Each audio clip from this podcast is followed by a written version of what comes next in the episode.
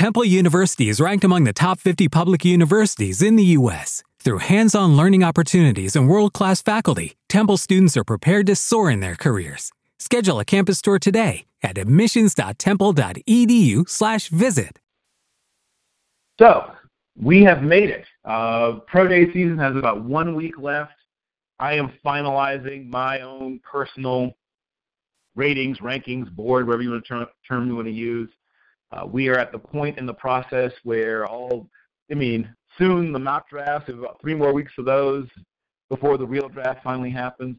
And then for me, what is really the most interesting part is what I call the eighth round, the undrafted free agent signing period. And for those that don't get drafted, you know, I know you don't need to be reminded of this, but I'll remind you nonetheless. There's a lot of guys in the Hall of Fame who never got drafted, and it'll happen again. You know, there's going to be another Kurt Warner down the line. Rod Smith isn't in the Hall of Fame, but he's a Hall of Fame wide receiver who was a quarterback, well, sort of a wildcat quarterback, whatever you want to call it, in, in college at Southwest Missouri State. But there's a long list of great players who didn't hear their name called in in the you know in the seven now it's seven rounds of the draft. No matter where you go, no matter what you do, when you get into a camp, start making victims, and you'll you'll have a you'll have a, play, a place in the league, right? If you're better than the other guys, I don't care if they draft fast in the first, the second, whenever it is. If they're from USC, if they're from Nebraska, if they're from Tennessee, if they wherever they're from, just beat them, right? I mean that's that's the one good thing right. about football. For all the hype and all the noise and all the other stuff, at some point you put on pads or even sometimes just shells, whatever it is you're wearing, and you go out and you meet, match up against somebody else, and somebody wins, somebody loses, right? Exactly. And so all that other Absolutely. stuff at some point, all those stuff. Absolutely. so uh, I've been joined Absolutely. by my first, my first couple of guests. Who's who's on with me? Please introduce yourself. Um, Um, my Jerome name is Keenan Johnson. Yes, yeah, so we've got Keenan Johnson, and who else? Who else with me? Jerome Smith. And Jerome Smith. Okay, I got it. Both. Jerome, hold up for just a second. I'm going to talk to, to Keenan for a second, and I'll be back with you. So, tell me a little bit about how it all began for you, Keenan. Go back to your earliest athletic memories. Uh, what sport did you play first, and how did you get introduced to becoming an athlete? Um, we take it back all the way to my earliest memories, uh, I've been playing football um, since I was about eight years old. Um, I grew up in a house full of five kids, and everybody in the household played football. So, it, you know, I was basically born with a uh, football in my hand. So, you know, parents took me out to the field. They they seen that I enjoyed it, and uh, I've been playing the sports ever since. And I, honestly, that's the only sport I played. Um, everybody wanted me to run track. Everybody wanted me to play play basketball, but I was just so focused on football all year round since Huh. since a kid. You know, I knew that's what I wanted to do, and with my life, wanted to be in the NFL. So I put all my focus into that. Interesting. Okay. Uh, I I won't criticize the path you decided to walk. A lot of studies have shown that multi-sport athletes, uh, whether it be because of the way it develops different types of coordination and flexibility, there's advantages Right, obviously right, to right. to doing multiple sports. But you uh, clearly were were hooked from from jump. Uh, same question Right. for you, Jerome. No problem. Same question for you, Jerome. Tell me about when you got started, who started you, how you started becoming an athlete, and what were your sports that you first played as a young man, as a very young man, back child. Um, well, the first sport I was playing was baseball. Um, I grew around this area where these guys were playing baseball a lot. So it started at Kaya Park when I was nine years old. So those guys, they drifted out to football, so I started playing football also. So later on, probably like two years down the line, I started playing basketball after that. So yeah, baseball was my first love actually. Okay, excellent. Um, I was a decent baseball player until my vision started to go. What uh, what position did you play when you were playing baseball? Um, I was actually the pitcher and I played center field. Okay, got it, got it. And then when you played basketball, what kind of you know were you a, like a playmaker? Were you a banger? Were you a, a shooter? What was your game like when you played basketball? Uh, that's kind of crazy because when I first started playing, I was a shooter, but like down the line, I started playing like Westbrook. It was like I looked like a football player on the basketball floor. So that's how it really. yeah. okay. Yeah, I've always thought that if Westbrook had wanted to be an NFL wide receiver, he's he's about 12 pounds probably, but he's got everything else you look for. He's got the explosiveness, change of direction, incredible hands, and and uh, of course, you know, uh, hand-eye coordination and all that good stuff. Uh, and I got to see Iverson. Uh, he's a he grew up not too far from where I grew up. I saw Vic, I saw Iverson, I saw Aaron Brooks, I saw Lawrence Taylor. Played with two of my cousins at Lafayette High School in Williamsburg, Virginia. Got to see Bruce Smith. I was on junior varsity at, at uh, Lake Taylor High School when Bruce Smith was at Booker T. Oh, sweet God in heaven! That, that almost scared me out of football watching Bruce Smith destroy our team. it was a terrifying thing to watch because Bruce was bigger in high school than he was in the pros, and I'm not even joking when I say that he showed up at Virginia Tech at 298. He played at 310 or something in high school, 305, 310 in high school because he was, you know, he just liked to eat. But he was such a good athlete that even though he was really out of shape, it almost didn't matter because he could still, he was not in good shape. He was like a big roly-poly kid, but he could really run even, and jump even then. He was a great basketball player too. He had six, three and a half, six four, and 300 and whatever he was in high school. He still could dunk with ease, could run the court frightening. Just a freak, another freak of nature. And then he got to the other NFL. He's like, oh, this going to work, you know.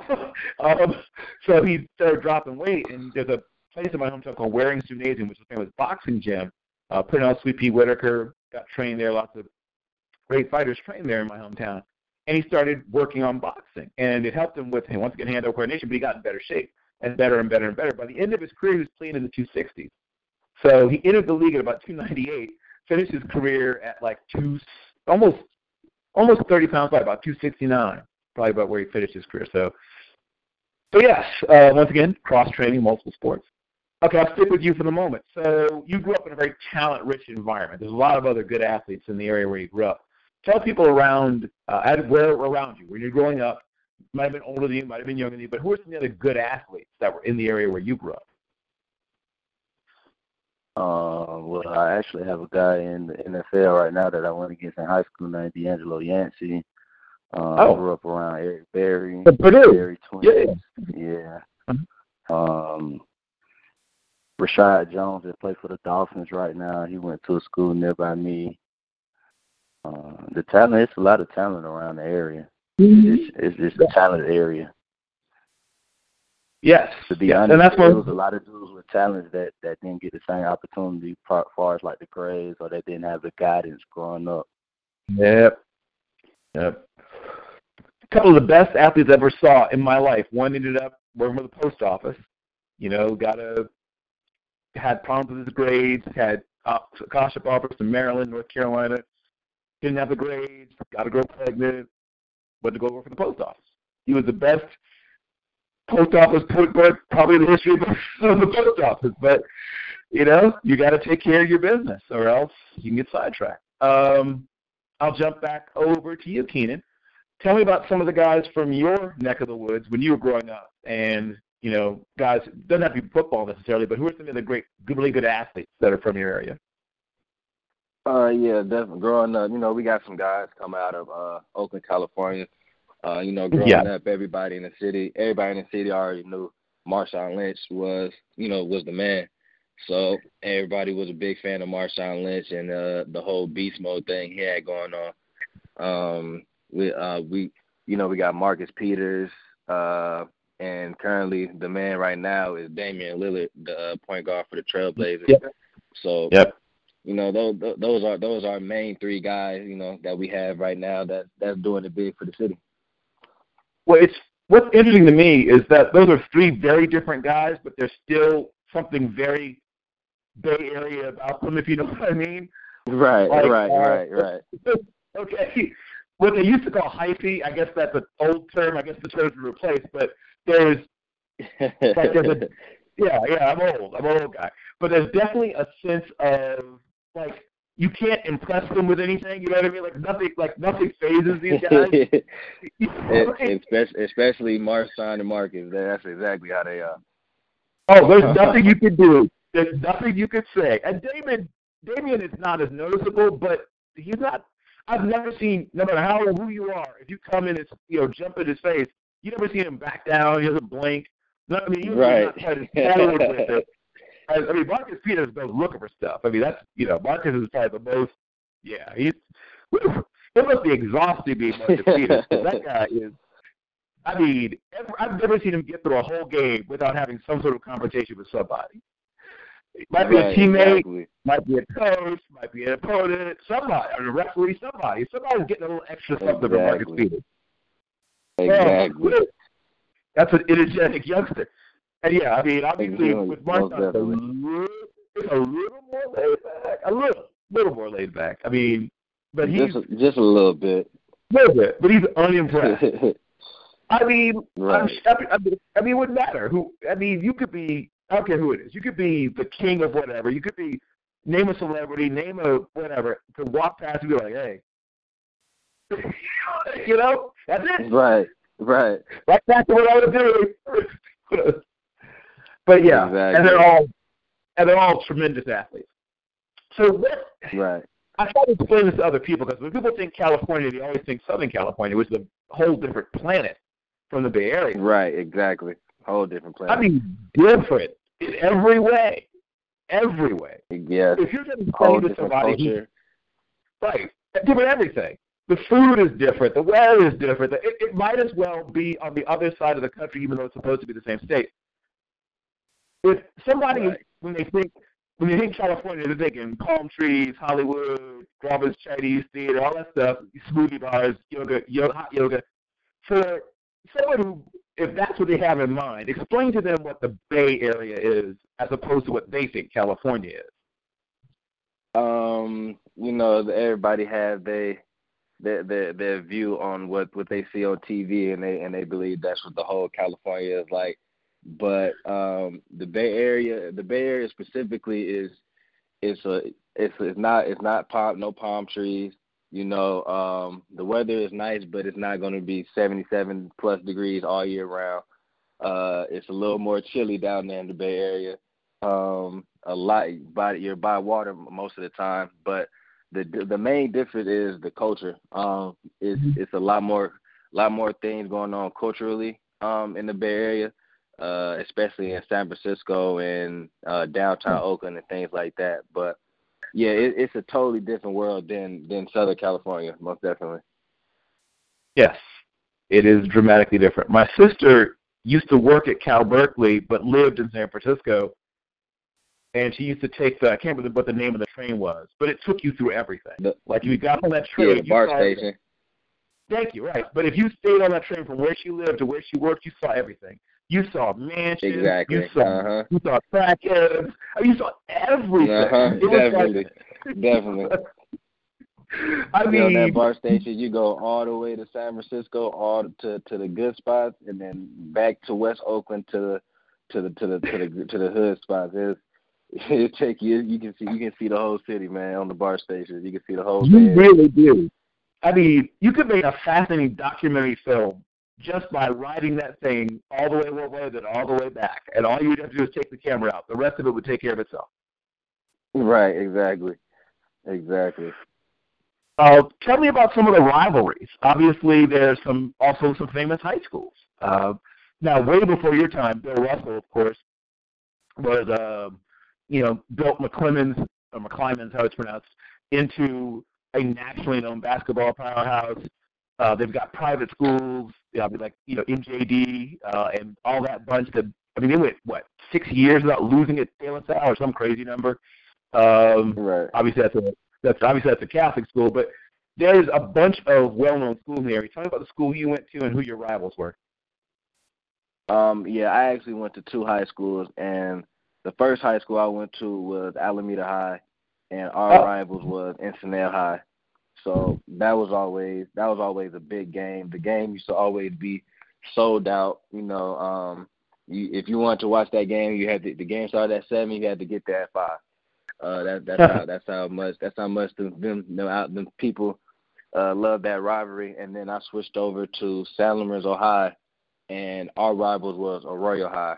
You know, and you know it is it is something about those rivalry games, man. When the fans come out, everybody got high energy, um, and, and it is uh, it's just a different type different type of football. Gotcha, gotcha. Okay. I'm gonna uh, hop back over to Jerome. Tell me a little about some of the the rivalries in your area and what made those rivalries. Like why why did certain teams want to beat certain other teams so badly? Okay, so like well, I went to Benjamin E. Mays High School, and like our rivalry was Doug High School and like Carver. And the reason, well, actually, like, cause like, my two sisters went to Douglass High School. They came out in 05 and 07. I graduated in 14. So I wanted mm-hmm. to go to the rival high school because that was closer to me, and that's the guys I went to middle school with. So I chose Mays. So the reason why that was our rival because, like, you you know, some of those guys are like close friends. You might have grew up together in the hood with them together, type stuff like that. So when we played them, it was all it was all love at the end of the game. But during the game, we was trying to kill each other. You know how that is when you put on pads. And and the reason why Carver was our other rival because it was another inner city school. It was basically like the crown of Atlanta. If everybody right. wondering where I'm from, from Atlanta, Georgia. Mm-hmm. So it was basically like having right. like having like that bragging rights of the city. And is it was there a, like a game where it was so big that like people would you have alums, people that might have been, you know, 10, 15, 20 years out of school would come back for it? Was it like that? Yeah, we have a bunch of alumni that come back to the school, man. Sometimes it get crazy out there. One time they had to stop the game versus Carver because people started shooting out there. All right then. Well, that's a little too much. Okay, let's not do that, people. Let's let's. You can trash talk. Right. If you want to slap box, maybe that. Let's stop uh, with that. Got, let's let's go past that. Let's. okay, that's a little too much. That's that's. Let's not do that. No, let's let's hold off on, on the gunplay. Um, tell me a little bit about your trip up the depth chart. Uh, where when you first got to high school, where were you on the depth chart? What position did they have you playing, and how long did it take you to start actually getting getting some burn? Well, I actually had to prove myself. Like in ninth grade, I played like on the freshman team, and on the tenth grade, I started off on JV. And like when I started getting like respect from my teammates and stuff, I had caught four picks in the JV game. Uh, I can't remember. I can't remember what team it was, but my coach told me like I started getting like some like some burn on varsity starting the next couple of weeks, and so I, I was doing good on varsity. Well, actually, my first game of varsity, I got I got toasted. I'm not even gonna lie to you, like. it was like a wake up call because I had like had my little swag going on around the school. You know, I was like, yeah, I'm on varsity now. So that first game, it was actually against Carver, and I got toasted. It was in Georgia Dome. I got toasted. I still remember that game. Your first game on varsity was in Georgia Dome. Yeah, man. I guess some lights cut on, man. I froze up a little bit. I got toasted. Like it's probably like the worst game of my career, out, out my whole career, high school, college, break ball. Oh. Like I got toasted. but after oh. that, I I woke up. Yeah, man. After that, I had woke up and I uh I ended up. Yeah, because your pride, your pride wouldn't let you go out like that. You probably heard nah. about that on the on the ride home, right? Man, did I? they were so mad at me. the only reason, the only reason, the only reason, the only reason, like they calmed down a little bit because we ended up winning the game at the end. But yeah, I think I gave her like two touchdowns, something like that, something crazy. Oh, that's an uncomfortable yeah. bus ride. Oh man. Yeah, the ride, the ride back, the ride back to the school was hectic, man. You know, but I ended up bouncing back. I ended up catching three picks in in the season. I got my first offer after that, so it all oh, wow. out for the better. That's quick.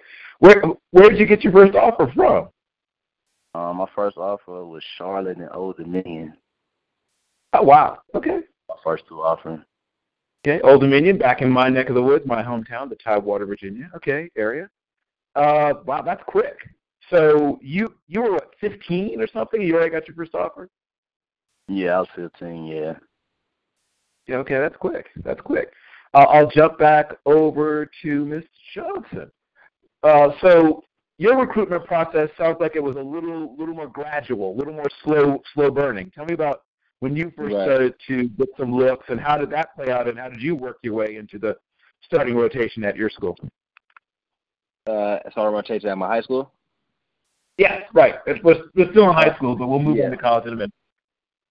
Yeah, so you know everything. It, things was a little bit different for me. You know, um, growing up, you know, I played played football with my friends since I was a kid, so we all decided to go to the same high school, and you know, they had a freshman and a JV team, and in ninth grade, all my friends was on JV, but I was the only one that was on the freshman team, and you know, so I was feeling I was feeling some type of way about that because I I always felt that you know I was either better than some of those guys or or at, at least at the same talent level, you know. So um, when the summertime went, the summertime came, uh, going into my 10th grade year, and I went straight from freshman to starting on varsity, you know, at 13. Um, and then I was a start by 13 years old. 10th grade, I was starting receiver. I was starting corner, kick returner, punt returner. I was, you know, I made that that big leap from freshman to varsity, and uh, you know, I had a pretty good I had a pretty good year as, as a 10th grader. You know, I had honorable mention, things like that. And then, but my team, my team was bad. My team was horrible. My team, we went 0 10 that year.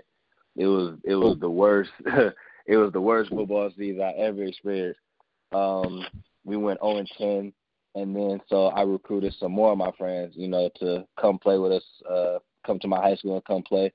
Uh, then that year didn't go as well neither. We went two and eight. So I'm like, you know what? I need I need I need my my boys with me, man. I call my boys up. I'm like, yeah, I I feel like we can we can be, you know what I'm saying, the, the guys at this high school, we ain't this high school ain't been in the playoffs in about 14 years, but I feel like, oh. you know, if if we all if we if you come, we can we can get the job done, you know. All we needed was a quarterback. So my cousin came to the school, um, and he was a quarterback, and then I that's when me and him we just had a dynamic duo, me and my two cousins, and uh, we took the, our high school to the playoffs for the first time back in 14 years. Well, first of all, congratulations. Um, I, I don't know what it's like to be at a school that's gone through a drought like that, but my school was the new school. So I don't know what it's like to be part of a school that qualified for the playoffs for the first time uh, because it was new in my day. I'm once again old, but our school had never been to the playoffs until my senior year. Uh, we had we went I'm from a place where you have junior high schools, and then you so we don't have middle school. So I was in junior high, Brandon Junior High School, and Brandon was a powerhouse in junior high school. Um, and most of the kids from Brandon ended up at, at, at Green Run, but not all. It was a school that was split, so you could end up at whatever. Long story. Uh, but the, so, but the ones of us that ended up at Green Run, from my group, um, you know, uh, the Pantak brothers, and whatever, it doesn't matter. But we sort of came in together and we said, like, we're to you know, we're going to make the playoffs. We did in the first year. We went five and five the first year, six and four the next year, and then we went seven and three. And we were six and three going to the last game of the season against a school we'd never beaten in the history of our school. Our school was uh, six years old or five years old, one or the other. Uh, and we'd never beaten this team ever, ever, ever. And it was Kempsville, which was like the powerhouse. Um, they'd had guys go from there to the NFL, you know, on to Penn State or on to other places and end up in the NFL. Never beaten them in the history of our school and we beat them on the last play of the game on a trick play. And uh, our quarterback, oh, so our quarterback dropped that rivalry game, right? So you see the tape of this game for we've been practicing this game the whole time I've been for like three years. We've been practicing the same darn play. We never used it ever. And so our quarterback drops back. He throws what looks like a little wide receiver screen, but he bounces it. But it's behind the line of scrimmage, so it's parallel to the line of scrimmage. And uh, he's throwing it to Keith Gilchrist, who was a wide receiver, but also our backup quarterback. And he like hangs his head, he starts unbuckling his chin strap, we all drop our shoulders, ah, you know, whatever. And the other team relaxes. And then Keith picks it up, and our best receiver, Maurice Harold, is tearing, tearing off. And Maurice Harold, um, he has a nephew and a not a, is a nephew, nephew and a son, I guess, in the league now. There's a guy named Sage Harold, and what's the other kid's name? Something else Harold. One's plays for the 49ers, and but if there's a kid named Harold in the NFL, they're somehow related to Maurice Harold. Uh, I guess leave it at that. But Maurice, um, tearing like he stops, like chops his feet, and then kind of slows down, then takes off again when the defense relaxes. Uh, Keith is called a special K play named for Keith Gilchrist. Keith picks it up, tosses it with everything he's got. I've never seen him throw the ball far. He might never threw the ball that far in his life because all the adrenaline and everything. Because he's normally good for he's normally good for like 45, maybe 50 yards. He threw this ball 60 plus yards easily. And so normally Maurice has to slow down to catch the ball when on this play as he practices it. But the all the adrenaline hits, he's throwing the ball almost out, almost out the back of the end zone. That's how hard he had to throw it.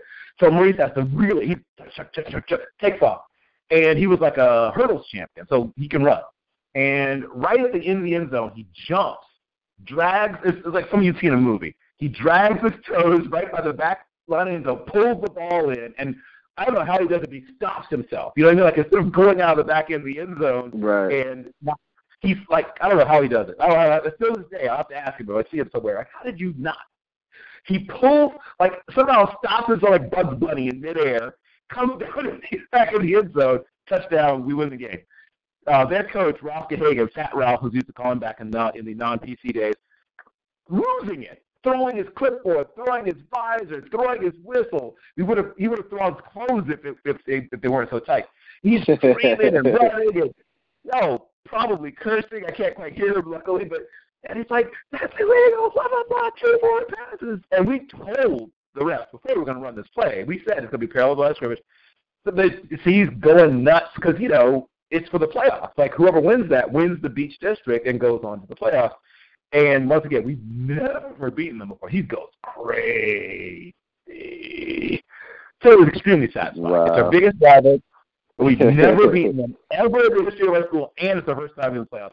We got knocked out in the next round, but still, it was cool. So at least glad we that's that's still a good story to tell, man. I mean, it was a. I'm old. It was a long time ago. I still remember every moment of it. It's crazy how someday when you're you know, 40 something, 50 something, you'll still have these, and that's what people don't realize is like, if you're if you play tennis growing up, you can play tennis when you're 70. If you grow up playing golf, you can play golf when you're 80. You grow up playing football. If you're lucky and you make the NFL, you might get into your early 30s. You might feel 70, but you you're done Right. usually by about the 30 something. So this is, your time is so precious as a football player. It's so precious because it's over so quick. right. Um, Very precious. Very precious. So I'm going to stick with you for another moment. So lay it out for me a little bit more. So um, when did you finally start to get some attention in terms of the opportunity to keep playing uh, on the college level, and, and uh, from whom did you start hearing, and how did you navigate the uh, that process?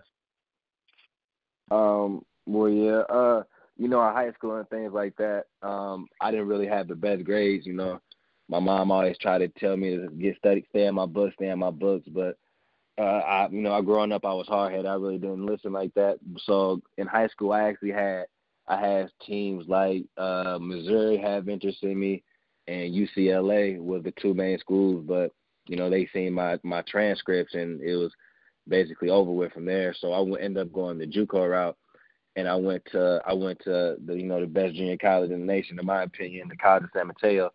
And Okay. um, at my at, after my first season there, uh, my first season there, I got all conference cornerback, and you know teams like Utah, uh, schools like Utah, um, Utah State, um, Cal, Fresno State. Uh, they all started showing a lot of interest in me, and actually, actually Utah actually offered me, but but they thought I was going to be able to leave and you know in the in the uh, winter time, you know, and to be there in the spring, but you know I couldn't do that. I had to get I had to get my AA, so I had to end up playing another season. They actually offered me again, but uh, you know UCF came around and I took my visit to Orlando. And if any any any kid that's in high school and they take a visit to Orlando, in my opinion, I don't care if you have Alabama offering you, you're gonna go to UCF.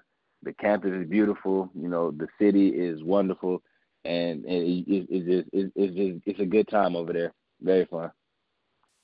Well, I mean, I have to tell you, UCF is building a beast program, a beast Right. program, a beast program.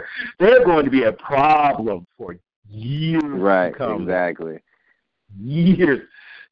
What people also don't realize is, I hear people say small schools. Like, have you seen UCF? It's a huge school. it's not a small school. If, if I showed you the campus, if it were for the except for the nice weather, if I told you it was Ohio State, you believe me. Except for you know all the nice weather and the Right. super beautiful. That's But- a nice campus. Oh my God, it's an amazing campus. Yeah. And yeah, you we, had, we actually had the most students. We had the most students in the country. We have yeah, Yes. we have the most students uh in the country of any university. Yes, it is.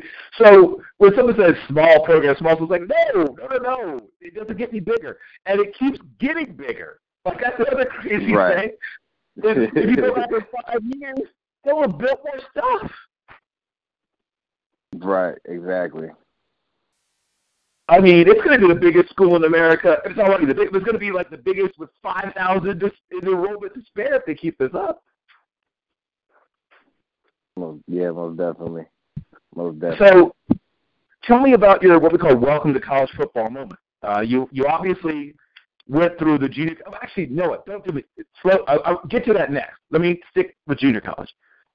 I think most football fans have a pretty good idea of what high school. A lot of them played high school football. I did. I mean, it's not hard. Not say. I said it's not hard. It's hard to play football no matter what level, but it's easier to play high school football than to play college football. So a lot of people have played high school football.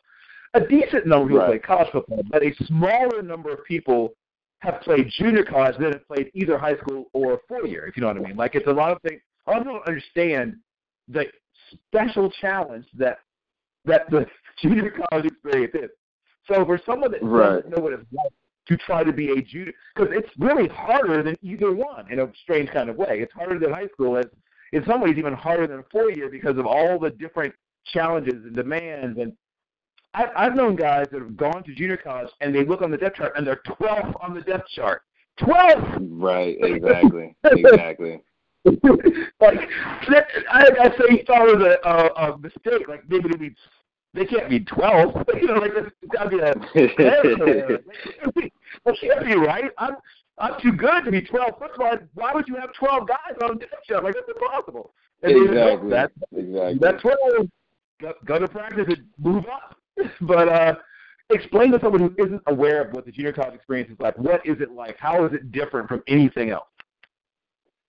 to to start it off, um, the junior college route is is a very very humbling and and rough experience. You know, you got guys that that that go to junior college straight out of high school, and then you also have a lot of guys that uh, went to D one D one schools and wanted to transfer or or go to junior college route for some reason, and they leave the D one schools thinking that you know, junior college is going to be easy because they was at a D1 program, and I've seen a lot of athletes, a lot of great athletes, fold under the pressure. Because um, junior, junior college, like you said, junior college is a whole different ball game.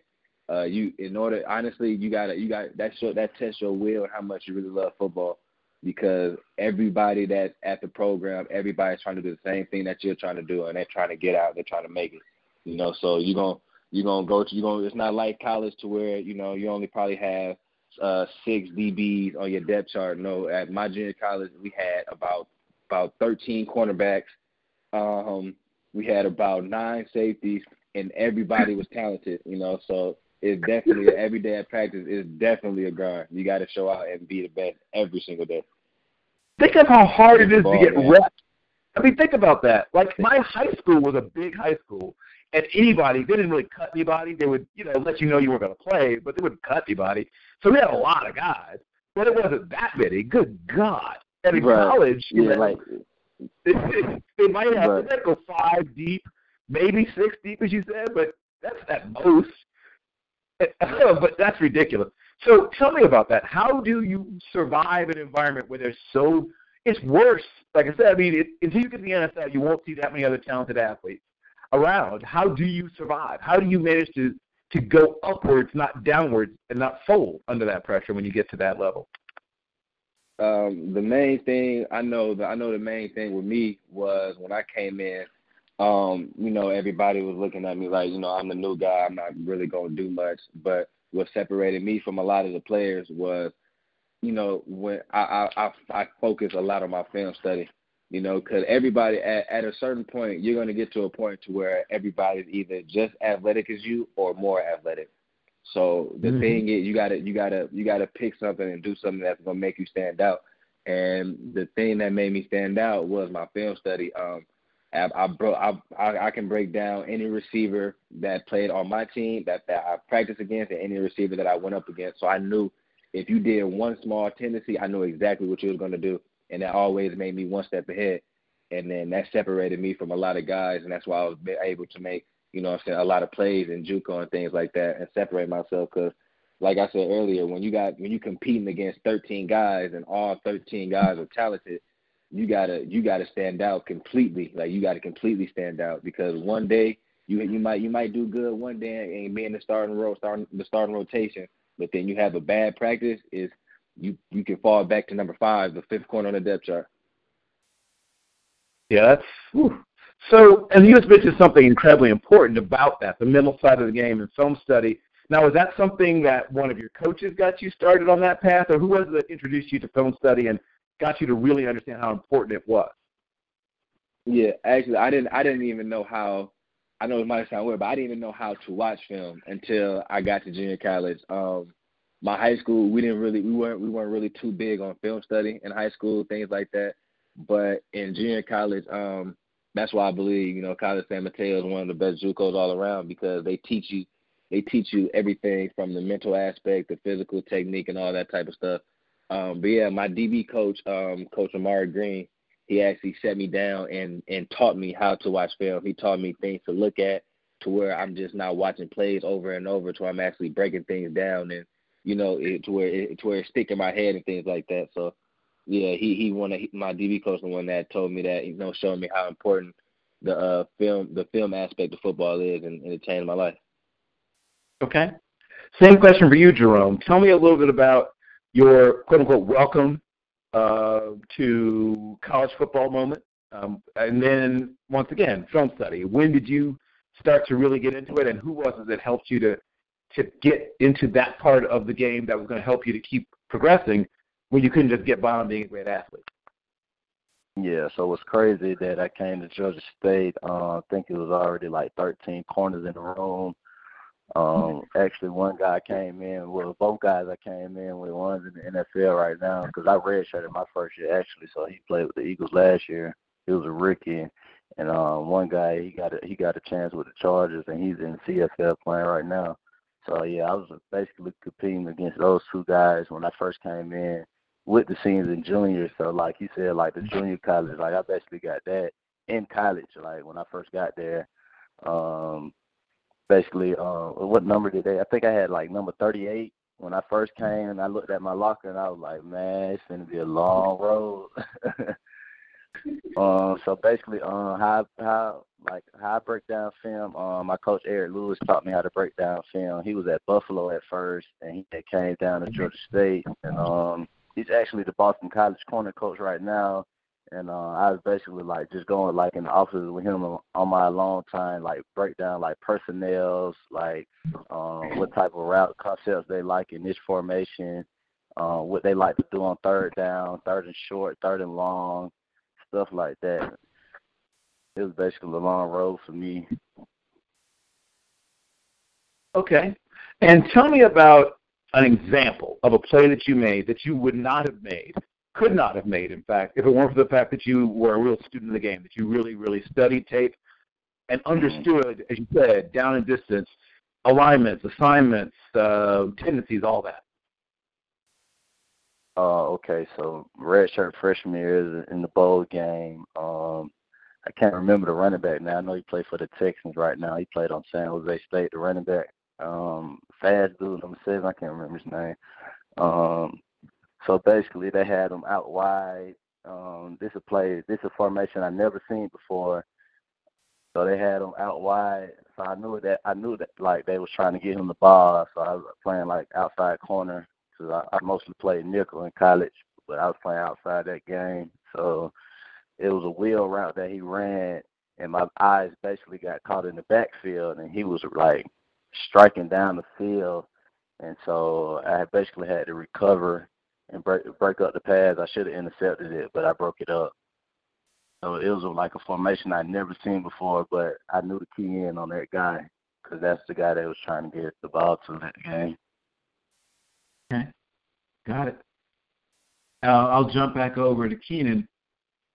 So you told me about your welcome to junior college moment. Now tell me a little about your welcome to to your four-year institution moment, and then after that, you can tell me about a play that you made that came from things you spotted in film study? Oh yeah. Um, my welcome, to my so the fact that I had that junior college experience, it was very humbling. So when I I stepped into my four year university kind of with a different mentality than uh, than a lot of people step in with. Um, I knew that in order to get to get what what I want, I'll have to work for it because that's that's what I've been doing my whole life. So um, as soon as I got to junior college, uh, you know, I, I started getting that camaraderie with the DBs, uh, started building that bond and stuff with with the corners and the and the safeties and things like that.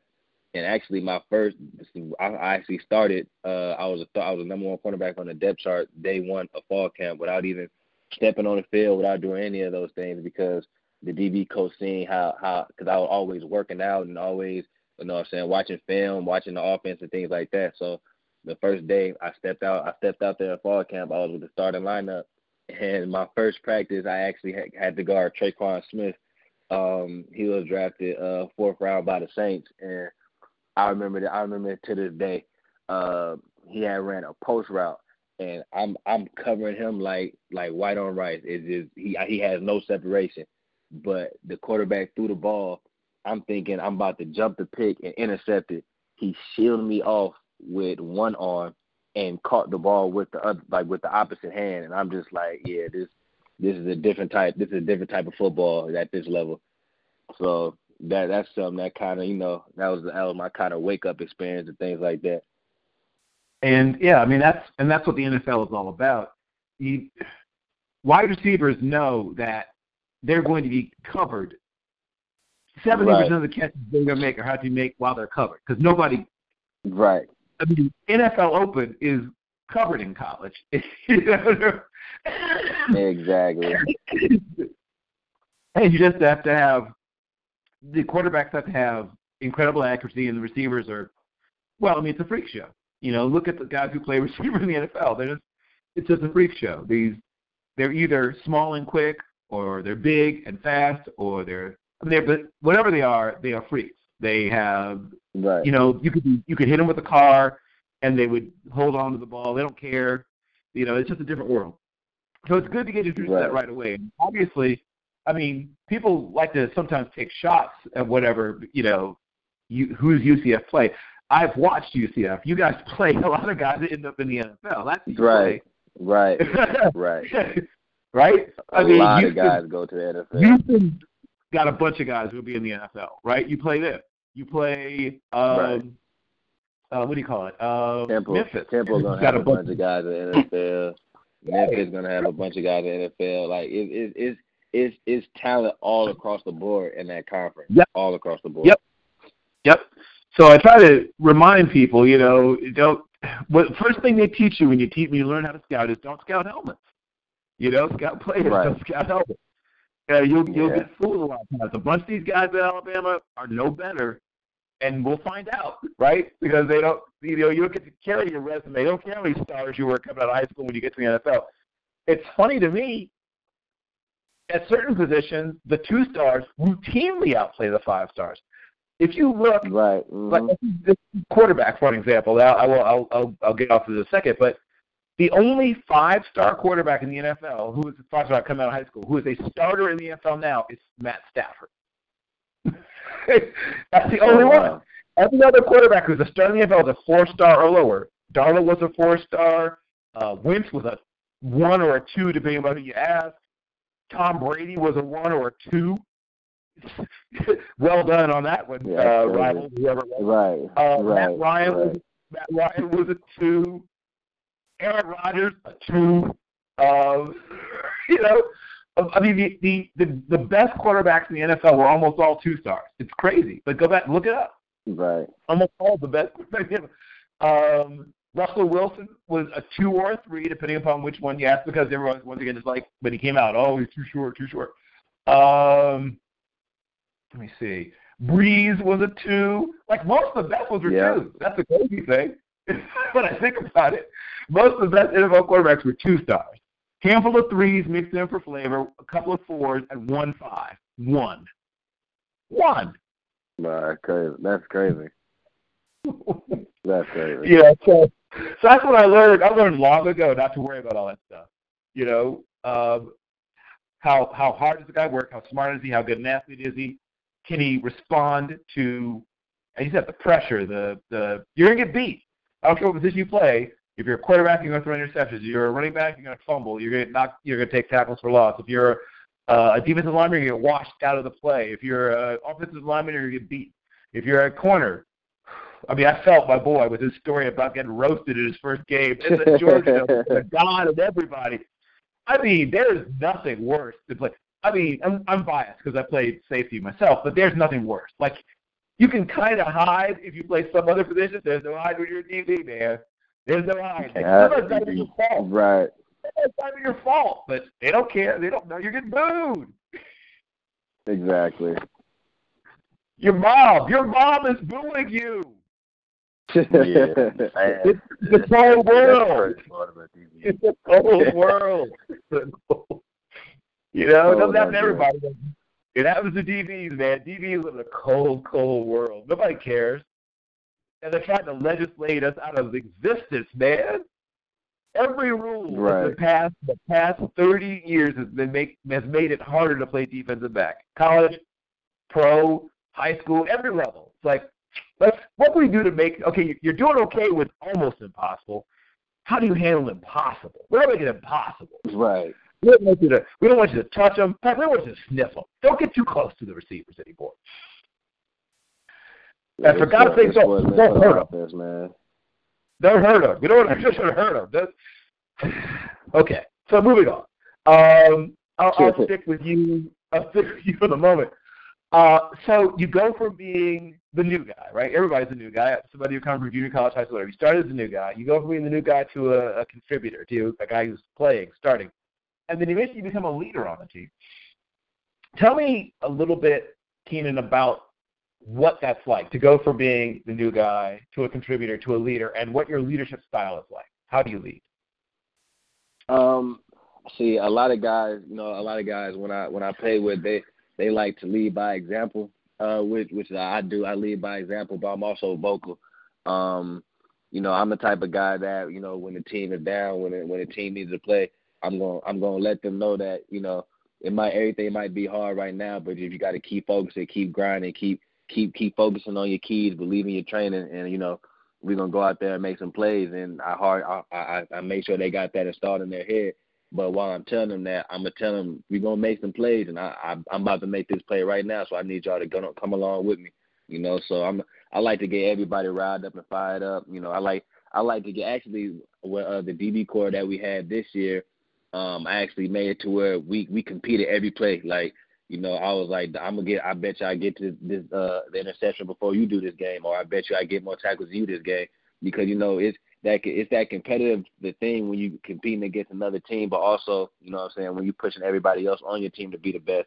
You know that's how that's how I think that's why you know we, we were so successful as our team as just in general because everybody wanted to be the best. Everybody wanted to compete in every aspect.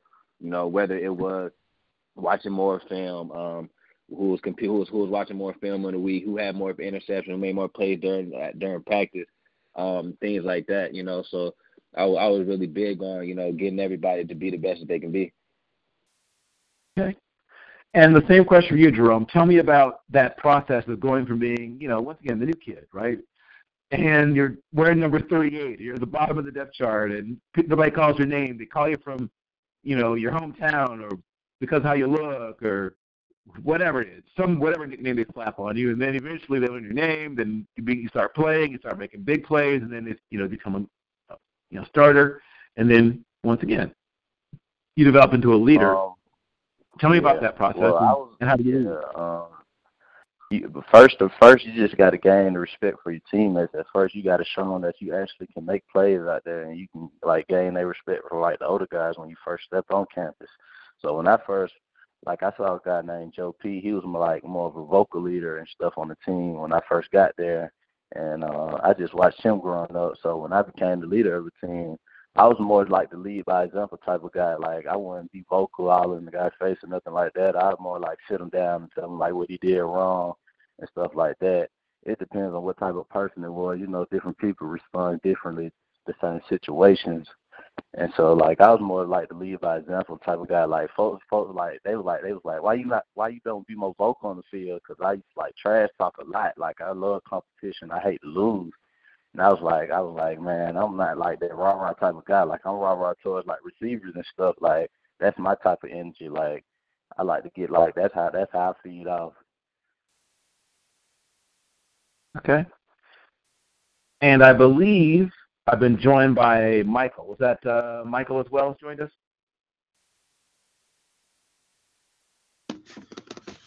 Hello. Does that? Yes, there he is. Okay. Hold on for just a moment. Um, I will be with you momentarily. I've got uh, Jerome Smith and Keenan Johnson with me as well. Michael, if you'll hold up for just a moment, I will be with you in just a moment. Okay. Thank you. Thank you. So I'll stick with you for the moment, Jerome.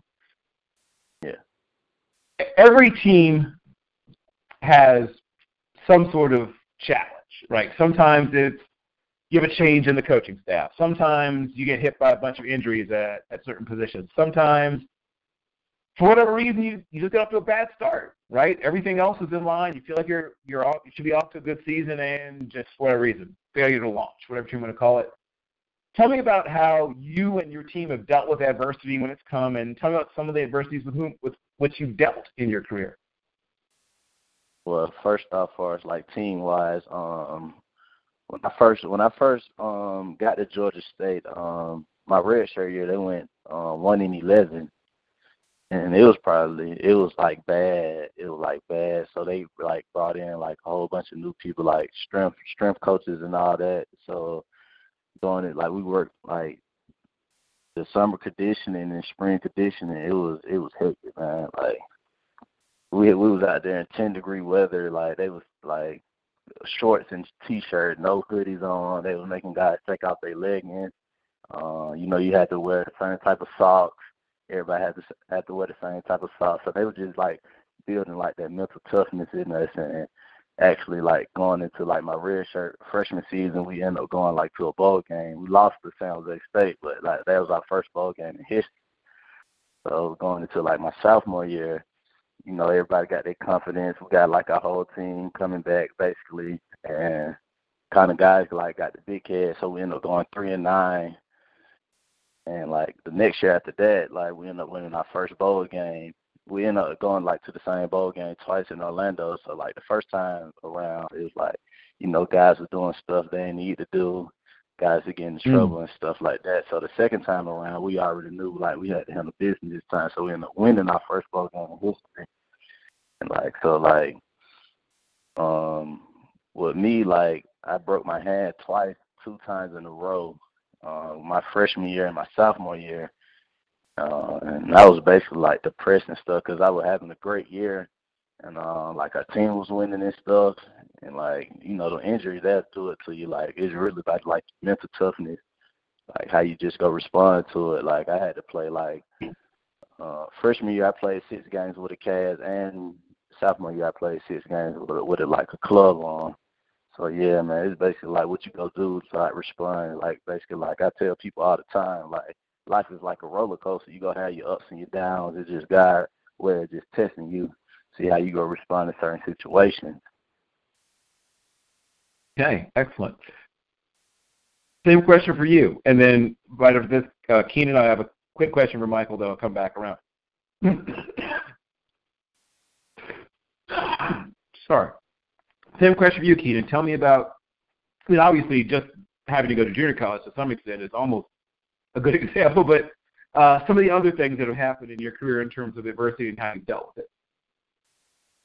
Um, yeah, uh, the man, yeah, you know, you said how junior college, you know, that was a big, that was that was a big adversity, big humbling experience. But you know, also when I got to the four year, um, like I said, when I first stepped in, I was starting right away. But the thing that I didn't understand, you know, coming from junior college going to a four year, is that playbook is a whole different thing. It's a whole entirely different thing. So when I first stepped in, you know, I'm I'm doing my best making plays and things like that, making as many plays as I can. But the more and more you get into it, the more it shows you if you're in your playbook or not. So, you know, I say I say my biggest adversity uh coming in was just you know, getting getting getting to know how that that playbook and knowing how committed you got to be to it and uh things like that. You know, in football, especially the higher the, the higher level you get to, you got to be committed in all aspects of it. It's film, your playbook, your your training, and things like that. So, yeah, I say the biggest thing was was getting into that playbook. You know, I I never really had any any injuries or anything like that. So, you know. Well, good. you don't want you don't want injuries. Injuries are not what you want. Uh, but you, you, as as he knows. Uh, but I'm going to bring Michael in real quick. Now, I'm going to take a shot at this. Is it Kwege Ata? Um, it's Kwegyir-Attah. Okay, Ata. Kwege Ata. Yeah. Okay. Yeah. Um, for, so tell me a little about your early, early, earliest, earliest days as an athlete. How you got started, who started you, and what sports you played when you first started as a young athlete. Uh, well, coming from a um, a soccer nation, you know, I was rich. I was originally born in, in the UK, so soccer was basically was really really big to me. And when I came to the United States, I was like four years old. You know, soccer, basketball. You know, I did AAU back in you know high school and all that. But football came last minute. Um, you know, I had a lot of friends that you know just keep pushing me to play football, and I wasn't with it until my junior year in high school, where you know I was like, you know what, let me try this. You know, this I got the size. You know, I'm aggressive, so I tried it just to you know be with my friends, to, just to have fun play with it. But after my junior year, I just I started to realize that you know this is I could probably take this to the next level. You know, you know my coach, Coach O'Connor, um, my high school coach, keep on telling me, hey, you keep working hard, you know this this can be for you. And I didn't believe him until college coaches started coming to my high school, and then I was like, you know what, he's I guess I guess I got to take this seriously. So. You know, early I never expected to play college football at all. Like I was hoping to play maybe soccer or basketball, college ball, and you know, everything's about you know by uh, God's grace. It just it was well, I guess it was meant to be to play you know college football. So uh, I take this as a you know a journey. You know, because I also went to the JUCO route, and uh, you know I love it ever since. But you know, that's that's how I started my my um my young years. Okay. And as you mentioned, you know, you you had American football, right? Not not soccer, not rugby, um, but American football came to you latest of all your sports. So I'll stick with uh, football, right? Uh, soccer, as you Yeah. grew up playing that. Uh, tell me a little bit about uh, what kind of player were you? Like, who to whom would you compare yourself? Who might be in like one of the Premier leagues, or you know, or one of you know, who who who, um, who would be one of the players that you grew up admiring? You know, playing football as the rest of the world, other than America does. Yeah, um, for me, um, you know, my my friend, my, my family is originally from Ghana, so uh, you know, I'm African, so we, we you know, soccer is big. But uh, Yeah. one of my favorite players, one of my favorite, my favorite team is Chelsea. So I'm a I'm a big Chelsea fan, and one of my favorite players is um Didier Drogba. He was a striker. He's from um Cote d'Ivoire on Ivory Coast, Yeah. and um, yeah, he's he was one of my favorite players, and also Michael Essien. He was, he was originally from Ghana too. So those are my one of my favorite players. You know, I, I admire those guys. You know, African football in general, all that, and um, it just it's crazy. I never thought I never thought you know I'll be playing American football. You know, but I love it. I love it. Okay. And then you mentioned you played uh, basketball at a fairly high level. Tell me Yeah. a little about your game. Uh, to whom would you compare yourself, or what sort of game did you have as a basketball player? Uh, as a basketball player, I was mostly uh, a defender. Uh, uh, you know, I, I was trying to guard the best players on each uh, an opponent. You know, I'm uh, I'm a uh, sneaky shooter, sneaky three point shooter. I should say. Mid range, I was pretty good. Getting to the rack, that was my main thing. But overall, I was just I was a, uh, a defensive guy. You know, getting every boards. You know, you know, troubling every opposite player. And you know, I just basketball is just you know. It's, it's crazy because you know I just AAU I've seen I've been with, I've been guys with you know playing the top level playing the NBA right now like one of my best friends playing NBA for the Knicks, um, Noah Vonleh. So like, been a lot of great guys, great athletes. Yeah. So I've been a lot of great athletes. You know. Yeah. So it's it's been it's been fun. But my my type of player I was, I just I was just mostly a player. You know, like to play defense and you know try to play against um stop the opponent, best player. That was my type. of Got player. it. So sort of like like Trevor Ariza, sort of Doug Christie, like that kind of Bruce Bowen, Yeah, that kind of like thing. like Yeah, like you know, uh, uh Caron Butler, those type of players. You know, just Tony Allen okay. type of guys. You know, yeah. There you go, TA Tony Allen. There you go. Okay. Yeah, there is. now that's a, that's a that's a guy that that will give you a couple of bruises if the ref isn't looking. Okay, okay, that's it. Yeah, I can see Tony. I can see putting a few pounds on Tony and turning him into an outside linebacker. He's got kind of a rough, rough approach to play basketball. Yeah, yeah. Okay. Uh, hang on for a moment. I, I'm gonna have a few more questions for the guys that were on ahead of you, and, but don't go anywhere, fellow Spark. So, okay. I'm gonna hop back to Jerome. So Jerome, you fought through. I mean, it's hard to play with a club. I don't care what position you play. I mean, obviously, we usually think of offensive and defensive linemen. We see them playing with a club all the time. Cajun linebackers. It's almost impossible to play defensive back with a club. exactly. Um, I mean, like quarterback and wide receiver are the only other two positions I can think of where it'd be as hard or harder to play with a club. How did you do that? How did you adapt to playing with really only one hand? Yeah, so actually I did it two straight years with a club on. So like my first year when they put it on, I was like, man, I don't know. I'm like, man, I don't know about this one. So like, what?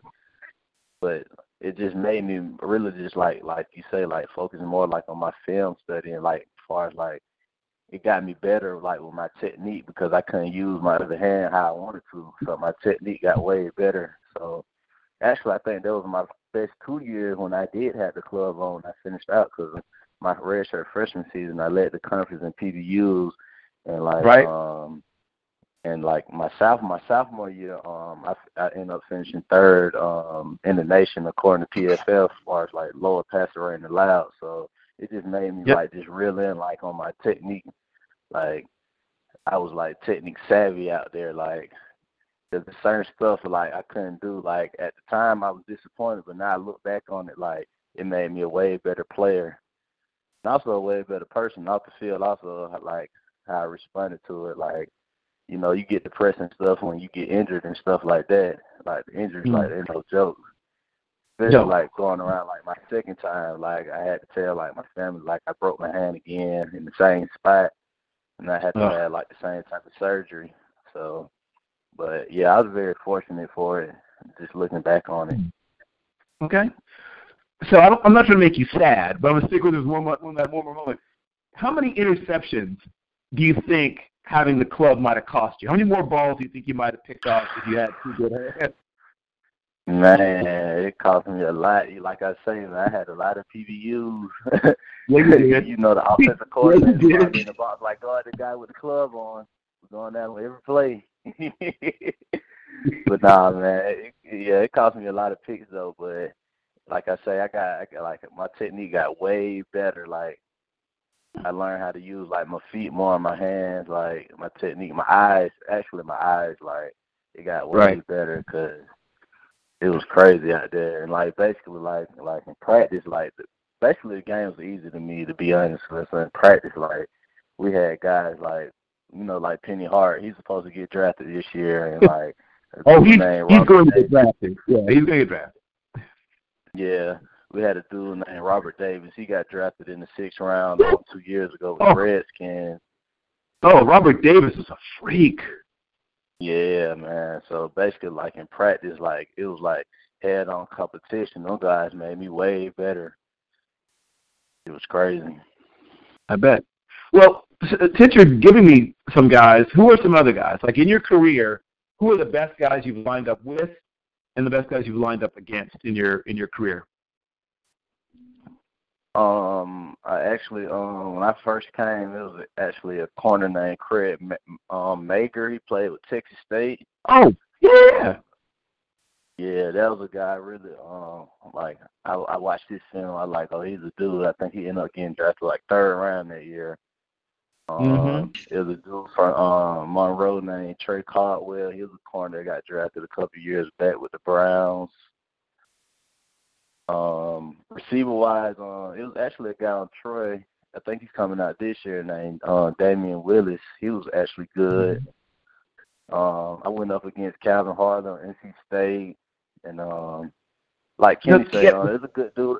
It was a good. Step, step, hold on, hold on. I need you to stick with Kelvin Harmon for a moment because that's Yeah. another guy who's about to play at the next level. Uh, break him down a little bit. You, you, you're a student of the game. What were his strengths? What were his weaknesses? And how did you decide to approach playing him? Um, basically, I was like, cause like, um, he tried to get physical with you also at the line of scrimmage. So basically, like, you just have to get physical back because he got strong, like he got strong hands. He actually got me like on the stop and go, and I actually actually get got him back like on a post right later that game. But it, yeah, he's a strong dude. He got like strong hands. Like he can make contested catches at it, like any route. Like most like I see like kind of like scouts try to pick on like his route running. Nah, he, he's a he's a good route runner.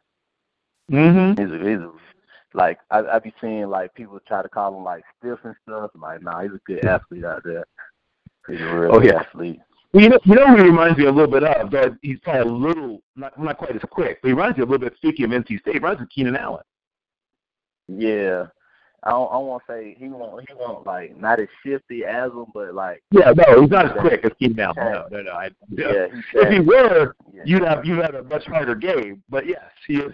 He is. Uh, I think people. I think people underestimate him, though. Like you said, I think people under. I think he's going to have. He's not going to be a superstar, but he's to be a starter for eight to ten years. The next level, I think.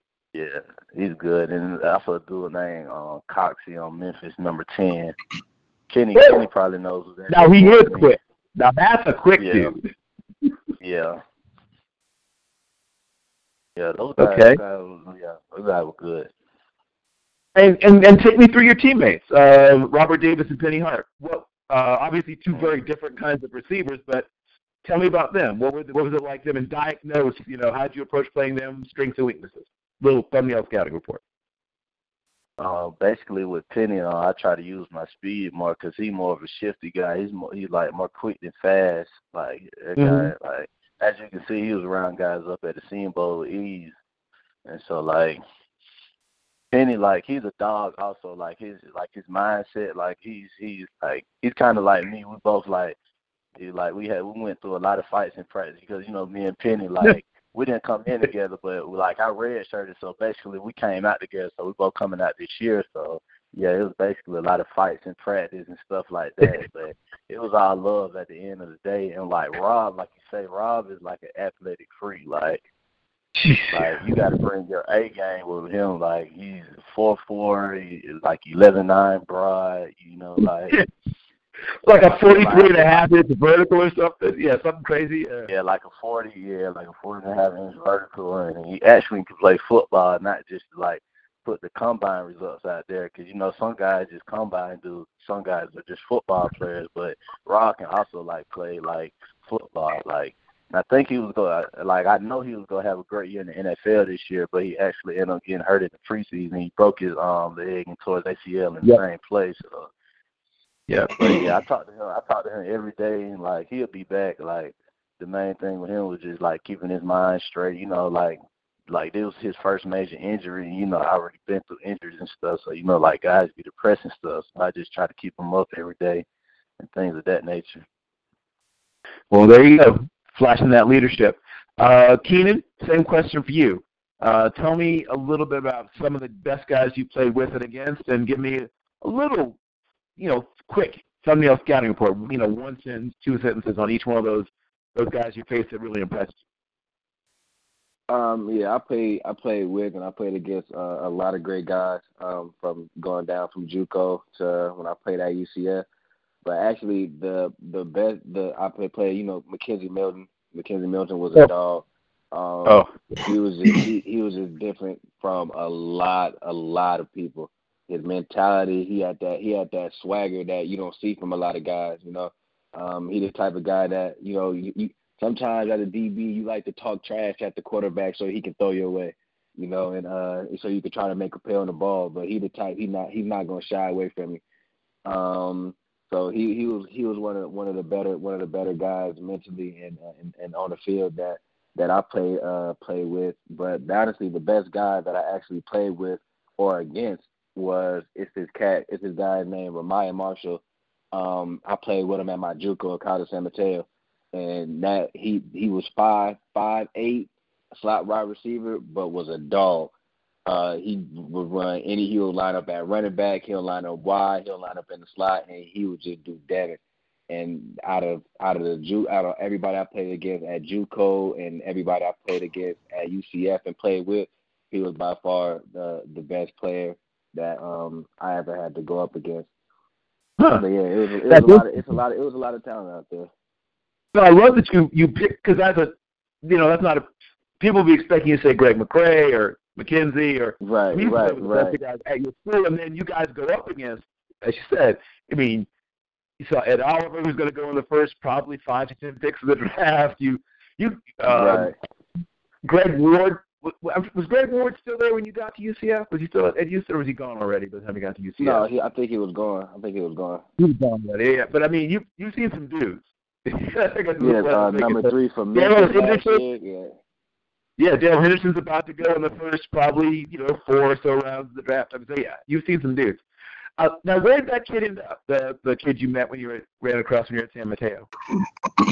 Um, he actually he actually didn't get didn't get go to a big uh, Division One program because of his size. Uh, a lot of I guess a lot of schools wanted uh, like you know those six foot plus five eleven receivers. You know he's a five eight guy, but so he ended up he ended up going. He wanted to go D one, so he ended when he didn't get D one offers, he actually set out a year. You know what I'm saying? So he can try to you know get continue to try to live his dream of going D one. But when that didn't work out, he ended up going to I I believe Missouri Valley College um, so yeah, he he ended up going to Missouri Valley College, but he he was definitely a hundred percent should have been a D one athlete at one of the top D ones yeah. in the country. A hundred percent. I I hundred percent. Well, first of all, I I think people get a little too attached to a mental picture of what a football player looks like. Darren Sproles right. has had an amazing NFL career, and he's had to prove people wrong at every turn. He had to prove them wrong in high school. People tried to tell him, "What are you doing here?" Little little boy. You know, he was five foot exactly. one and a half or something when he first showed up as a ninth grader. They're like, they thought he was somebody's little brother. You know, showed up. To, he picked up like exactly. Who, who are you looking for? It's like I'm Darren Sproles. Uh huh. You know, and then he shows up. Once again, like you, like a lot of you guys, he had to, you know, fight to show he belongs. Get the Kansas State to fight, fight to show he belongs. Fight the fight, and now he's, you know, like I said, ten plus years in the league. Uh, I'm going to jump back to my friend Michael. Uh, you have an interesting journey as well, right? You go from uh, jolly old London, England. Uh, you play, you know, uh, what's the old? There's an old line about rugby versus versus soccer. Um, soccer is a gentleman's sport played by ruffians, and then rugby is a is a ruffian sport played by gentlemen. But uh, you find yourself now, obviously here across the pond, in the colonies. You're learning to play this new game, and then you get recruited of all things, right? How did first of all, obviously, no one in your family or gone through something like this, how did you learn to handle the recruitment process, and who helped you to understand it? Um, to be honest, I was I was really confused. I was like, how these guys, you know, start recruiting me and all that. But excuse me. Um, when I started, you know, updating my Hudl and all that, my, my, basically my head coach really helped me out with everything, all the recruiting. He really helped me out a lot because I really didn't understand it at that time. And eventually, when you know got to my senior year, I started I started understanding the process, started going to the camps and all that, and it just it was overwhelming. You know, it came so fast. Like I didn't, I never, I never expect this. You know, and um, like I said, I just took a day, uh, one day at a time, and just you know, you're basically trying to enjoy the process. But definitely my head coach definitely he helped me out all the recruiting part. Like he, he, he taught me how it is and the grades and all that so. Okay.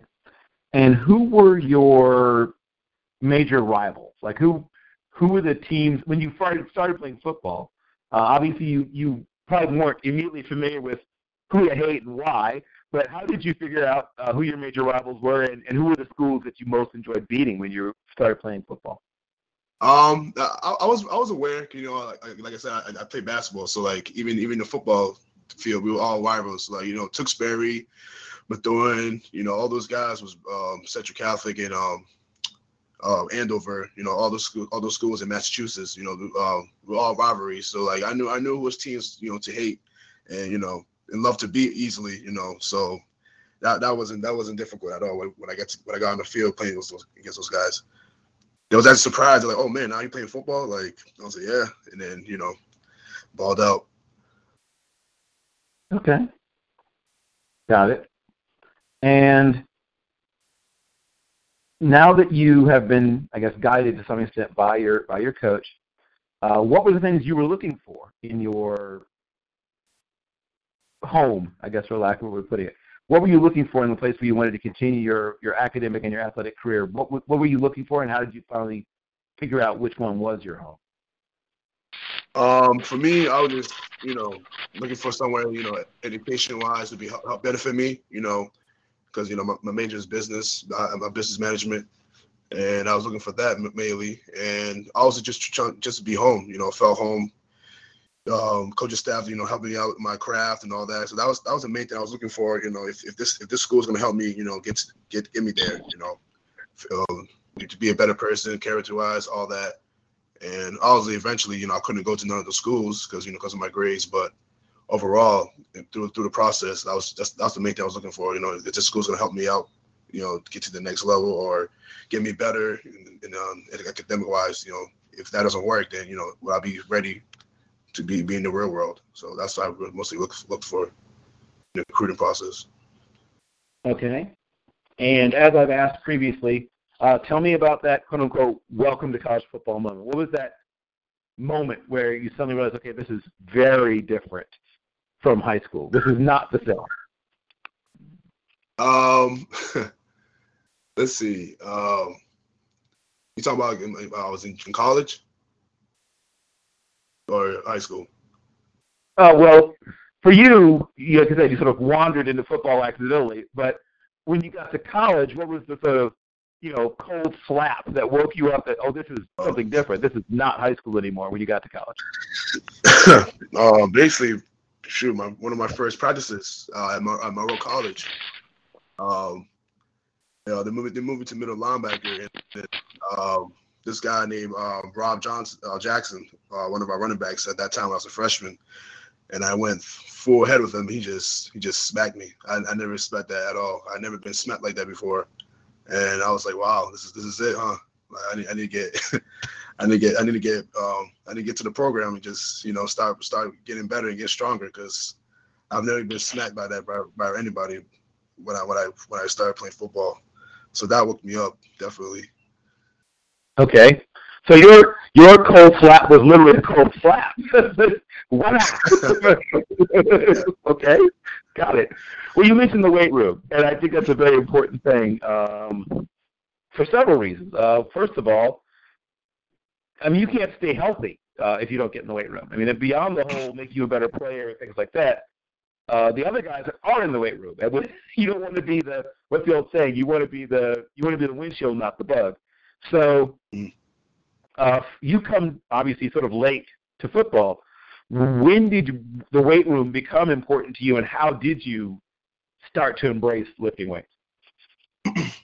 Um, definitely my freshman year at um, Monroe College. Um, cause that's the year I got rushed. I got the rushed me that year. You know, just you know, I felt like they rushed me that time. Just you know, start learning more within the game. You know, getting stronger because I was only about two, two fifteen at that time, and I ended up being two thirty after my freshman uh, freshman year. So definitely that that whole that whole process of just you know just meditating, just you know, getting stronger. You know, the coaching staff just you know pushing me to just get better because that you know that whole that whole excuse me that whole moment was uh, a perfect time for me just to you know get my mind right and you know be ready for the next year was my time to play. Okay. And once you and the weight room made friends, uh, tell me about what uh, everybody has a favorite or a couple of favorite lifts and then there's probably maybe some you don't enjoy quite as much, but you have to do them anyway. Uh, I was always a big squat person. Uh, where I where I went to school, we did a lot of what's called seated and standing military press. We didn't do so much um, hang clean or power clean. So I don't, you know, I, I it was I was out of school. I was done with being an athlete, but I got introduced to those things. Like, oh, this is harder than it looks. Uh, and I did fairly well on bench press and stuff like that uh, incline and flat bench and whatever. We did that stuff, and uh, we we hit the hip sled and all that good stuff. Uh, and we used to do a lot of weighted vest dips, which I don't miss not doing anymore. Uh, but tell me about what you guys did and what were your personal records in some of some of the lifts that you did. Um, for me, like I was a skinny guy, upper, upper, upper body wise. I was a skinny guy, so like that that was my main thing I needed to uh, work on with my upper body. Uh, squats, leg. I was I had, I had big legs, so you know I, I, could squat a lot, whatever. But upper body was mostly my my weakness. So, you know, those times I was just you know, I was just you know working hard, do extra push-ups at night. You know, like one o'clock, two o'clock in the morning, I should go downstairs, and we have like we had like a little gym and just did some extra reps, and you know like eventually like my, you know, I eventually got stronger, you know, got bigger, started finally hitting three plates finally, and all that. And like, it was it was a great it was a great um moment to, in the experience where you know I'm, I'm getting stronger and getting better. And for me, like I finally hit like 340 on the bench, and I've never I never dreamed of, I never thought I would hit that much in the bench ever. But that was that was my personal record for uh, bench wise. But okay. yeah, yeah. And you said all those years of, of, of soccer obviously made your legs strong. Tell me about your, even though you didn't have to work on it, what, what were you like? Were you a 500 pound squat guy? Where were you in the squat? Yeah, I was around like 495 around almost I almost say 500. I'm I'm still I'm still trying to get into that, but I was like uh, squat wise, I was in the, uh, the high 400s. Yeah. Okay, got it. Yeah. And um, did you we were you guys doing power clean, hang clean? What was it, what were the other lifts you worked on? Yeah, we did power clean, hang cleans. Um, yeah, that was that was that was our main thing we did. We mostly was power clean, hang cleans, and then you know bench squats. Um, and then we just ran basically we just ran a lot, basically doing you know, a lot of drills and all that stuff. Yeah. okay. yeah. So yeah, yeah. Well, that's yeah. Everybody does that. So so power clean, hang clean. Uh, what were your personal records in those? Uh, my uh, my hang cleans was that was not my that was not my um my favorite, but it's nobody's uh, favorite. Yeah, it took me it took me a while to get to you know it took me a while to get up there, but it was it was around like two two seventy something two seventy five. Okay. Yeah. And your power yeah. clean was like three three oh five or something. Where are you? Yeah, yeah. Power? Yeah, three yeah three oh five around there. Okay.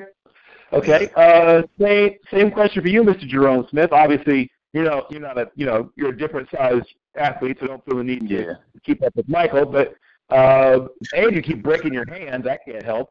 But uh, tell me tell me a little bit about your weight room exploits, and you know we'll take in, into account the fact that you're a different sized person. Yeah, so basically with my bench, uh, I think my max was probably like 295. Um, squatting wise, my, I got big calf muscle, so it's more like um like three three eighty five, three eighty.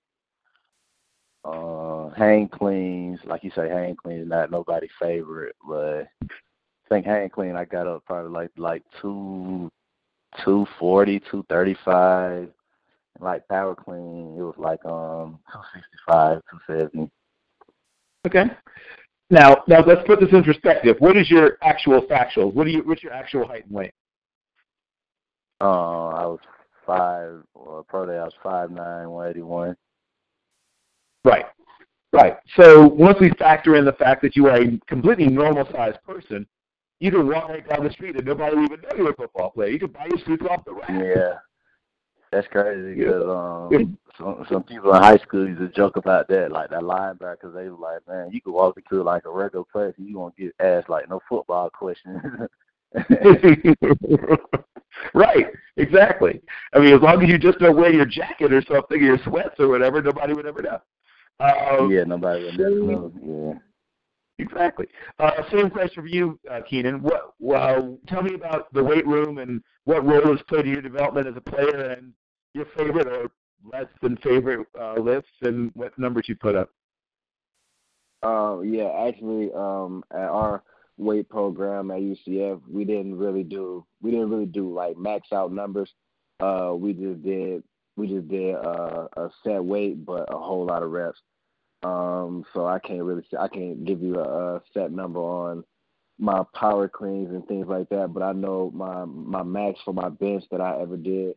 Um, I actually did it at, while I was at JUCO actually, and I think it was around about like 290, I believe, on my bench. Uh, we used to do bench press all the time, and then for my squat, my max on my squat was about four or five. So it, it, it was, but the hang clean and stuff like that, we didn't really uh focus on that, putting that much weight. But yeah, I was actually my strongest, you know, during JUCO.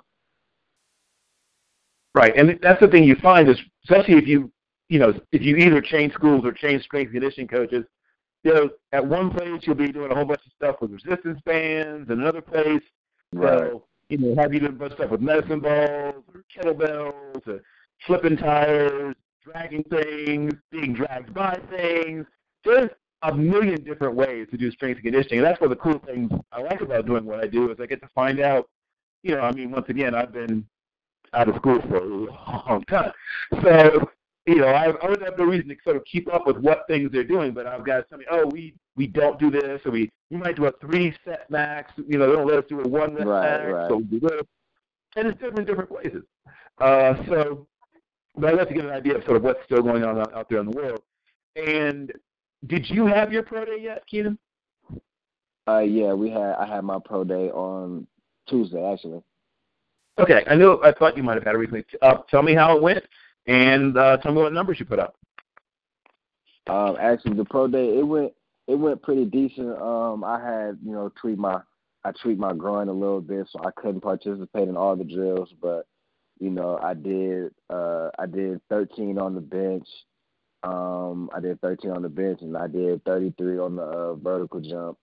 And on I after that, I tried to when I was practicing for the broad jump and things like that, I actually tweaked my my groin. So um, I was told just instead of just you know making it making it any worse, just to sit out for a little bit, stretch it out, things like that. So I was pretty upset about that because I was really looking forward to running my 40. Um, but I had to sit out on the 40, uh, the shuttle, and then I came back uh, to do my drills, my DB drills, and things like that. Okay. And uh, what was your official height and weight? Uh, I was 5'10", 186. Yeah, 5'10", 186. Got it. And were there any particular teams that showed interest, uh, gathered information from you, let you know Uh, that yeah, they might even yeah. have you in? Yeah, uh, Tampa Bay. Tampa Bay showed interest in me. Um, uh, I spoke with other teams throughout the process, but um, at pro at the pro day, yeah, Tampa Bay they showed interest. Uh, they asked, they just asked me, you know, they they really wanted to see me run, but I, I was also mad about that as well. But you know, they like my drills and things like that. So is, it, is there a good chance they might bring you in for a visit once you are actually able to run again? Uh, yeah, they actually told me that you know they uh wanted me to they they, they was going to get in contact uh, with me at their local day. So, you know, I hope everything. Uh, I'm, I'm gonna be I'm going to be 100 percent uh by then. I'm actually uh close to 100 percent now with my groin, so I'd be on the ball rolling. You know. Well, first of all, I'm glad that you're going to get a, a chance to show what you can do when you're when you're healthy. That's super important, and I, I think Tampa Bay, for a bunch of reasons, is a, a, a possibly really good landing spot for you. They they play a pretty um, intelligently aggressive uh, approach to playing the secondary position. I think that's something that fits you well. Uh, same question for you, Jerome. Uh, were there any Okay. teams that showed interest in you, gathered information from you, anything like that? Yeah, actually, the um, Texans and the Ravens, they said that, that I um looked well, and I did like I looked smooth in my position drills. Uh, it was it was a lot of teams I talked to throughout that that be contacting my agent. Uh, a lot of a lot of things go through my agent, but yeah, that was like two main teams at the uh, pro day that came up to me and like gather information with the Texans and the Ravens. Okay. Uh, I see I've been joined by another one of our guests from our segment two. So I'm almost done with the guys in the segment ahead of you. So hang out. Uh, somebody from the great state of Texas, I believe, has just joined us. So I'll I'll be with you in just a moment. That Mike, is that you, Kemon, or is that just hopped on? Yes, sir. It's Kimar. Yes, sir. It's Kimar. It is. Okay. Well, guess what, Kemon? We're about to we're about to we're about to get into it. I have a million questions. So hold out there on the outer outer rim for a moment uh, as I wrap with my first two guests. Um, okay, all right. A, I'll be honest. I try not to be biased, but I am a little tiny bit biased towards DBs. It's the position I used to play. It's I think it's one of the most difficult things to do, especially in the modern version of football, where I mean they, they don't want DBs to prosper. They don't. Let's be honest. They don't. They don't want to prosper. They want to say they want. Oh, right. look here. Look, here's Julio Jones. Oh, there's Antonio Brown. Oh, look at so and so. Here, look at end zone celebration. Hey, look, they all they make bowling pins or whatever. If but if we do what we do the way we we'd like to do it, there'd be no bowling pin celebration except when we pick a ball off and take it the other way. But let me just calm down, let my bias go, try to be a journalist here again.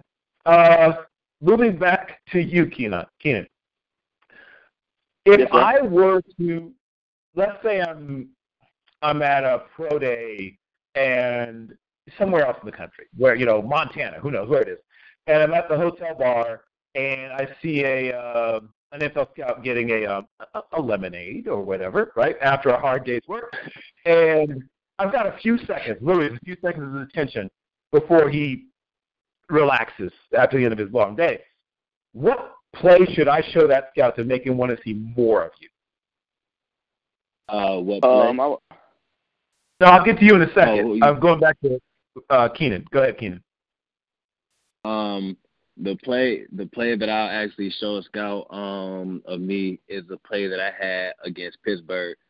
Um, it was a it was a play. I was in the slot. You know, they they they. At first, I started off the play in the box as a linebacker, and then they bumped and motion motioned the receiver out to the field. So I bumped out, uh, guarded the slot, and I I picked that play because it showed it showed how fluid I am. It showed my hips, it showed my feet, and it showed my uh, route reading ability. Um, you know, he tried to run an out route, try to he tried to stem me inside to try to try to get my uh, hips locked, but I flipped my hips pretty fast and uh, broke up on the ball. The quarterback that that was the best pass the quarterback threw in the whole game because if he was just a little bit off, that was going to be a pick to the house. Okay. Uh, yeah, just, Got I just had to hit it down for a PBU. Got it. Okay, and uh, I'm going to go back to the to the to the one-handed man, uh, Jerome. Same question. If I'm, you know, I'm at Chipotle or wherever it is, right, and you know, you see a guy in his polo and whatever, and it's like, okay, I don't want to bother him too long, but I'm going to show him this real quick because he'll thank me later. Uh, so I've got a few seconds with this guys are paying for our orders at Chipotle or wherever it is what play do I need to show him so he want to see more of you? Say, oh, who's that? Who's that kid? Um, 2017, um, we was playing against App State. Um, I was lined up in the boundary boundary corner. They ran a stretch towards the field. Um, the guy broke for like 50, 60 yards, and I chased him down. Oh, okay. Okay, that's that's an interesting question. Uh, yeah. About desire, hustle, and obviously recovery speed. Okay, excellent. Um, I have literally my last two questions for my guys in the first segment. Then it'll be Michael and Kemon. So um, I'll stick with you for the moment, Jerome. You were part of a legacy building time at your school, right? I mean, changing the direction of the program. So yeah. if you if you could go back, and who knows, maybe you will go back and talk to a bunch of young guys just coming into the program. You know, it's like you were a few years ago, and you're now the I mean, it sounds weird to say, but you're the old guy, right? You're, you know, I mean, you're 22, 23, but older. But you're coming back to talk to these guys about the legacy, about the program, about the opportunities and what they should do and maybe what they shouldn't do. What would you tell those young guys? Um, I basically like tell the young guys like, don't take anything for granted because in the snap of a finger, you're gonna be your freshman year and you're gonna be wondering what did I do wrong or what did I do right um, stuff like that. And I basically just tell them like the first and first and foremost, like get your degree because you don't know what can happen. Like you can be the best, mm. you could be the best guy out there, but injuries like like injuries happen. It's a 99% chance you're gonna get injured playing this game. So that'd be the first thing I tell them: get your degree and just don't take anything for granted. Don't think you got a lot of time because you don't. It only lasts 45 years. Excellent, excellent, terrific. Uh, same question for you. If obviously we talked about you as a leader, Keenan, you you're, you're standing before a bunch of guys. You're you know, you're going on to the next phase of your life, but there's a bunch of young guys, 17, 18, 19 years old, who are just coming in. What would you tell them about what the next few years of their lives are going to be like, and what would you want to leave with them in terms of legacy? Um, I would I would try to tell them that you know the next few years of their life that the main thing is just to cherish the moments, man, because you. And I know during the time it might seem like it's gonna last forever, but you know, like one one year you're a freshman, you take a nap, wake up, and then you're a senior. You know, it goes by fast like that. Um, so I tell them, you know, to cherish the moment, and the main thing is to try to be better, try to be better every day in every aspect of your life. You know, uh, try to be a better person, um, a better child, a better, a better everything, a better student, a better athlete. Always, always tell my friends that you know, try to be just better every day in in everything you do, and I feel like that's gonna take, uh, that's gonna take them a long way. Okay, and so obviously you're you're headed for the next level. Your let your last chance to be a fan is is about to expire in the next couple months. Uh, right, right. But there's guys you know, only is going to become colleagues and competitors. So before that happens, tell me about your favorite guys to watch at the next level and why. Who do you like to watch when you put on a game and why? Um, actually, I was a big, big fan of the Legion of Boom. Um, I used to actually when I actually when I went to my junior college, you know, I had the long dread, so I actually chose number 25 because of Richard Sherman. Um, Richard Sherman, he's been my mm-hmm. favorite player since when since since the Legion of Boom days because he's not the fastest guy. So he had he had, but he his technique is so is so good. He he's very patient at the line of scrimmage. He's physical at the line of scrimmage. Um, and he might. He, I know a lot of people say like he don't look athletic, but he he's athletic enough to get the job done. And I love Earl Thomas' game. Uh, the way that he flies sideline to sideline was just, and his motor is just is is is crazy. Um, for a guy to be that his size, and he don't care if you're a tight end, uh, a, fullback, he gonna hit you with everything he's got. So I, I and especially Kam Chancellor knocking knocking people helmets off. So I used to love watching him leading the ball. Okay. Well, Kam Chancellor from my neck of the woods, another Tidewater kid, seven five seven stand up. Right. But yeah. Right. Um, yeah, you know, gotta gotta put on for my city. But uh the I, that's a great group of guys. And the thing they all have in common, football intelligence. Every single one of those guys you named right. has a football intelligence is off the charts. Uh, now, Earl Thomas exactly. is a brilliant, amazing athlete. Kam is a freak, was, was freakishly athletic for his size. I mean, 232 pound defensive back, that's craziness. But, uh, right. and then as you said, um, Sherman had two things going for him. One is, even though he's very long and strong, uh, 17 bench reps with very long arms, uh, 4, 5, 6, 40, but he had a good vertical, so he was able to you know, he was able to explode when he did go. You know, he might not get there. He might not get 50 yards the fastest, but he might get five yards very, very fast. And right. when he gets there, right. he's got a lot. Of, he's got a lot of mass at 212 pounds and 6'2 and, and an ace. He's a big corner, strong, stronger than a lot of safeties, stronger than a few linebackers. And but mostly it's that brain. I mean, let's let's be very, very honest. He's thinking the game a step or two ahead of most of the guys in the NFL. Right. Perfect. Um, great choices. Uh, my last question is sort of an unofficial question, uh, but I'll ask it anyway. Uh, this question is more for the for the ladies. Um, what is your status? Are you seeing someone engaged, married, single, ready to mingle? What's the situation? Oh no, I'm not engaged, but I actually have a girlfriend. Um, okay. Yeah, I feel like it. I feel like in this in this day, you know, with this football things like that, you gotta have somebody on your side that keep you grounded. So yeah, I got I got I got a lady on my side, man. It. What's your what's your special lady's name? Uh, my special lady's name. I'm a, I'm gonna just give out her nickname because I don't want all my all my teammates oh. try to follow up on Instagram and oh. things like that, man. Uh, oh. That, I give out an Instagram, man. So I'm I'm gonna give her a nickname. I'm gonna give. And that's my little baby E, man. That's my little baby right there. Okay. well, the two, you and, and Hood Baby have a wonderful next. This will be a crazy ride. Um, what's coming up? Right. There'll be good parts and bad parts, and you know, it'll be all everything you can imagine and a whole bunch more. Uh, you will be thrown into a situation where you're expected to know things that you'd have no way of knowing Coaches don't care. At the next level, the coaches don't care. They're not worried about right. you. They're trying to be Belichick. You know what I mean? Like they, they don't have time for your feelings. They don't have time for you to for you to make mistakes. They don't have time to teach you stuff. Uh, if you have a friend or a former teammate or anybody else who's in the league or has been in the league, be in their ear. I'm like, no joke. Be in their ear, be in their DMs, be in their whatever. What do I need to do? What's this? That? Blah blah blah. Because they don't, you don't get to do it again in the NFL. They don't have time. They don't care. The practices move lightning fast. Some people say the practices are easier it's not quite true that they're easier. Um, it's that they don't hit that much. So well, you only, got, you only got 53 guys and only 47 you can keep uh, active. So you can't afford to hit a lot. but practices move. You blink and you miss your chance.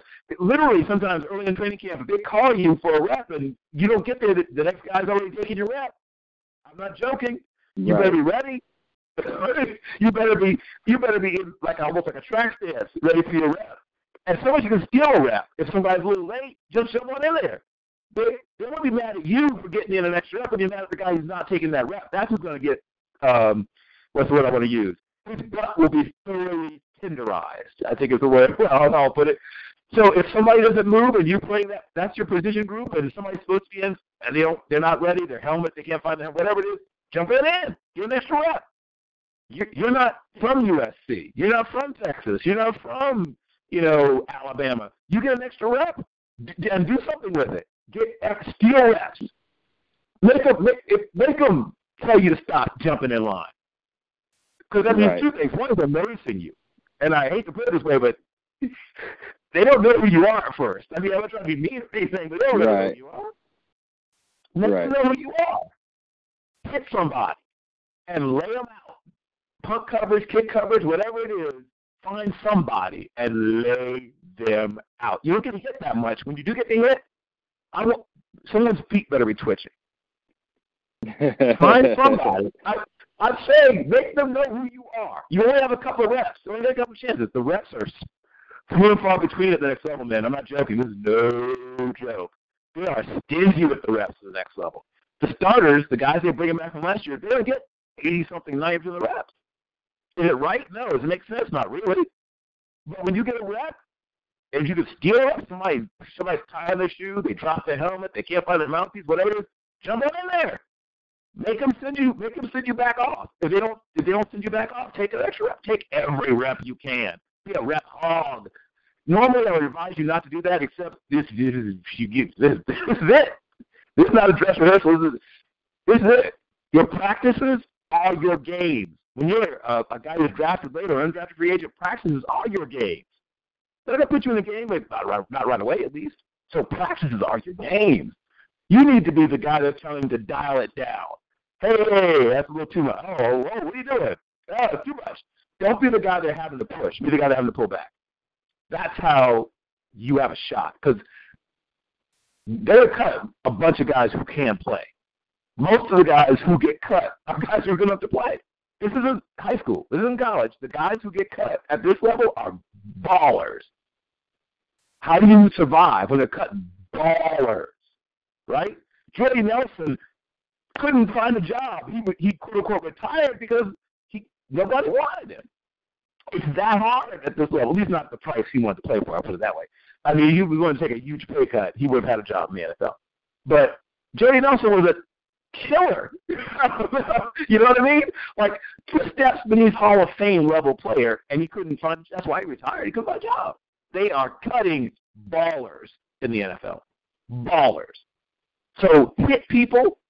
So if you're a defensive player, at least hit people every. And if you're on special teams, and if you're on offense, you're going to be on special teams anyway, unless you're, you know, Julio Jones or a quarterback or something. So, I mean, Antonio Brown, how did he first make his name in the NFL, people? How did he first make his name? How did Antonio Brown make the Steelers? Anybody know? Yeah, uh, kick and turn. Yeah, Thank you. Exactly. That's we, we aren't even talking about Antonio Brown. If you they they had a bunch of I mean, go back and look at the depth chart when he was in Pittsburgh. They had a pretty decent bunch. I mean, Hines Ward not too shabby. Mike Wallace just came in the second round. I mean, they had a bunch of Limas Sweed. I mean, Mondo Sweet didn't actually pan out, but he was another high round draft pick. They, he was, you guys talking about being down on the depth chart. Now it's not like junior college, 13th or something crazy like that, but he was way down the depth chart.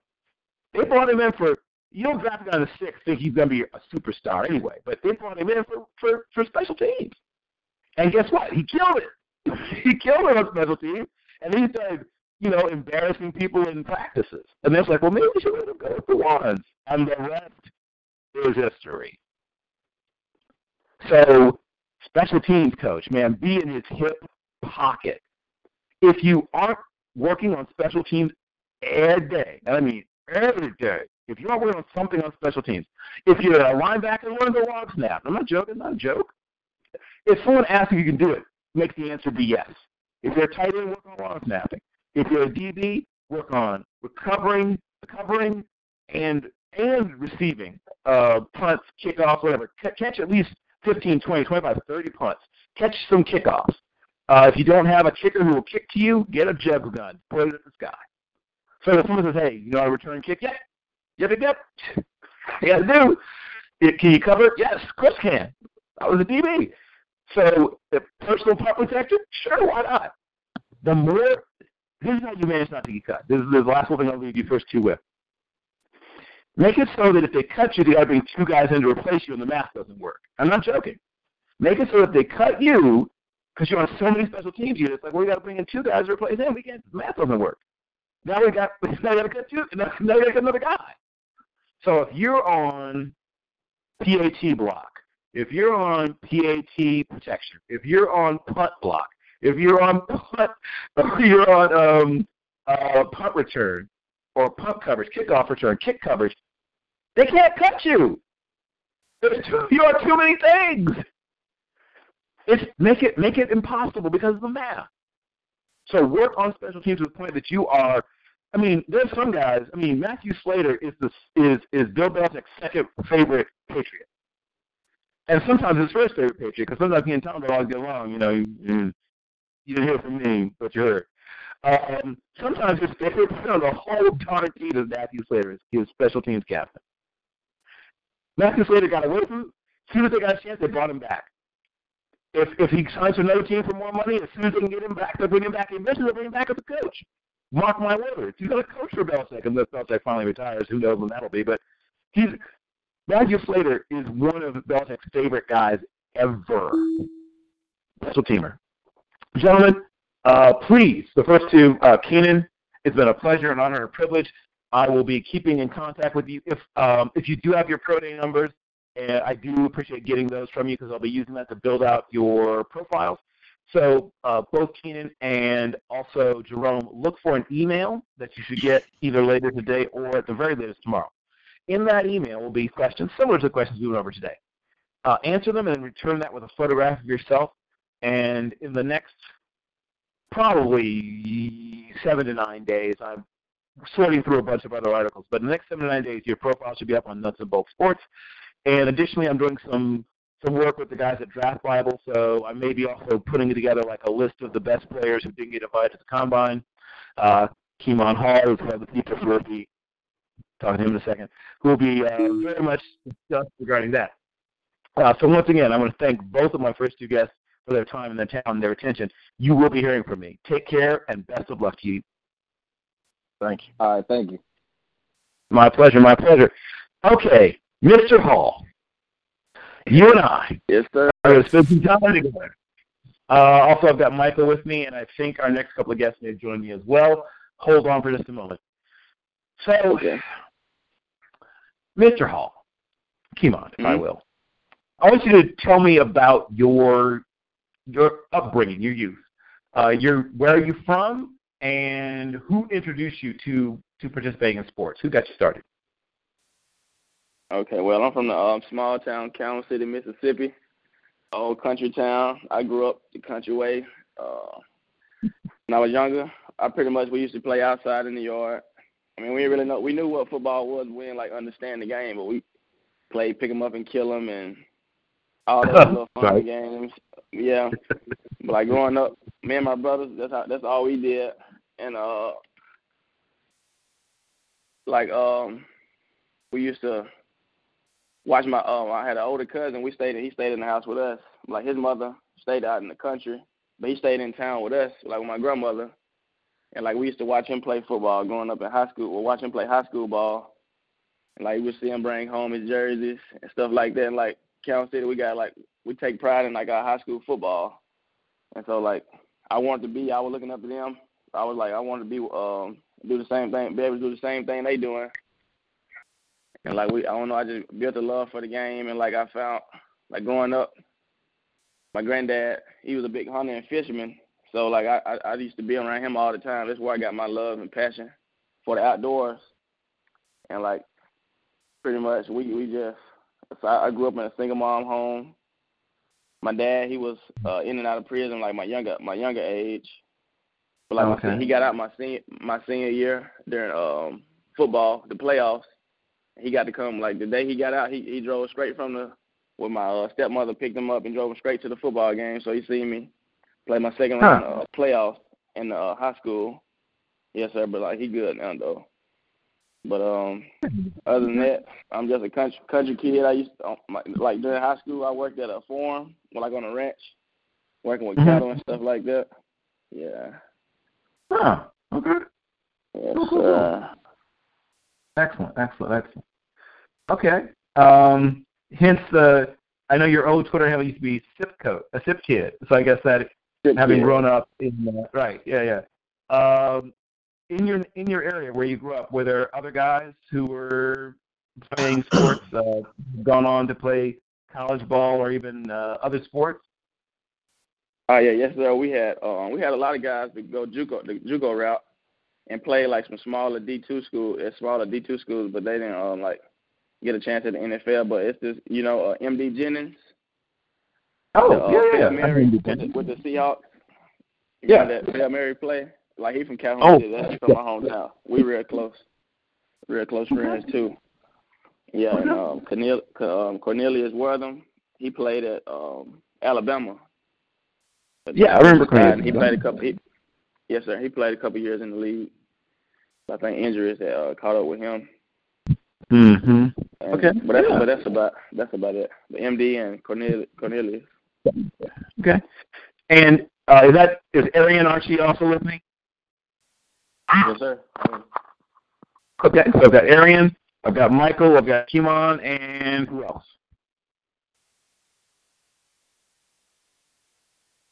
Okay, maybe that's all.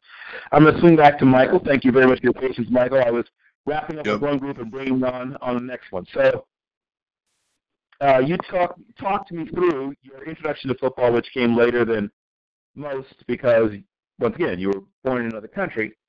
Came to here as a child, uh, played other sports, were pretty good at other sports. Then you get introduced to football. Football is hard and complicated, but you learn to love it nonetheless. Uh, then you even, you know, find your way playing college football, which is a challenge for even someone who's been playing since they were very young. Tell me about what allowed you to move up, to climb the depth chart, coming in sort of as a sort of thinner guy who played a bunch of other sports, and now becoming a full-time football player.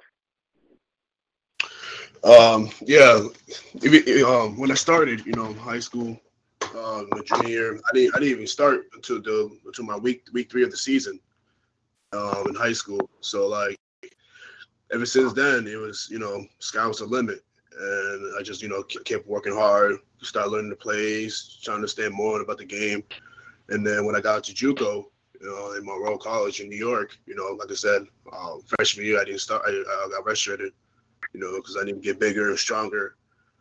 And you know, the final year, I finally started, and you know, I just I just blow off. You know, led the team in tackles. It was an all conference at, uh, at, uh, at Monroe. It just you know, like I always say this, you know, it's a, it's a, it's a long journey. Um, I never expected, but you know, like I said, everything everything happens for a reason, and I just thank God, you know, I finally switched up to play football because you know, it's, it's I've been a lot of guys. It's been a great experience.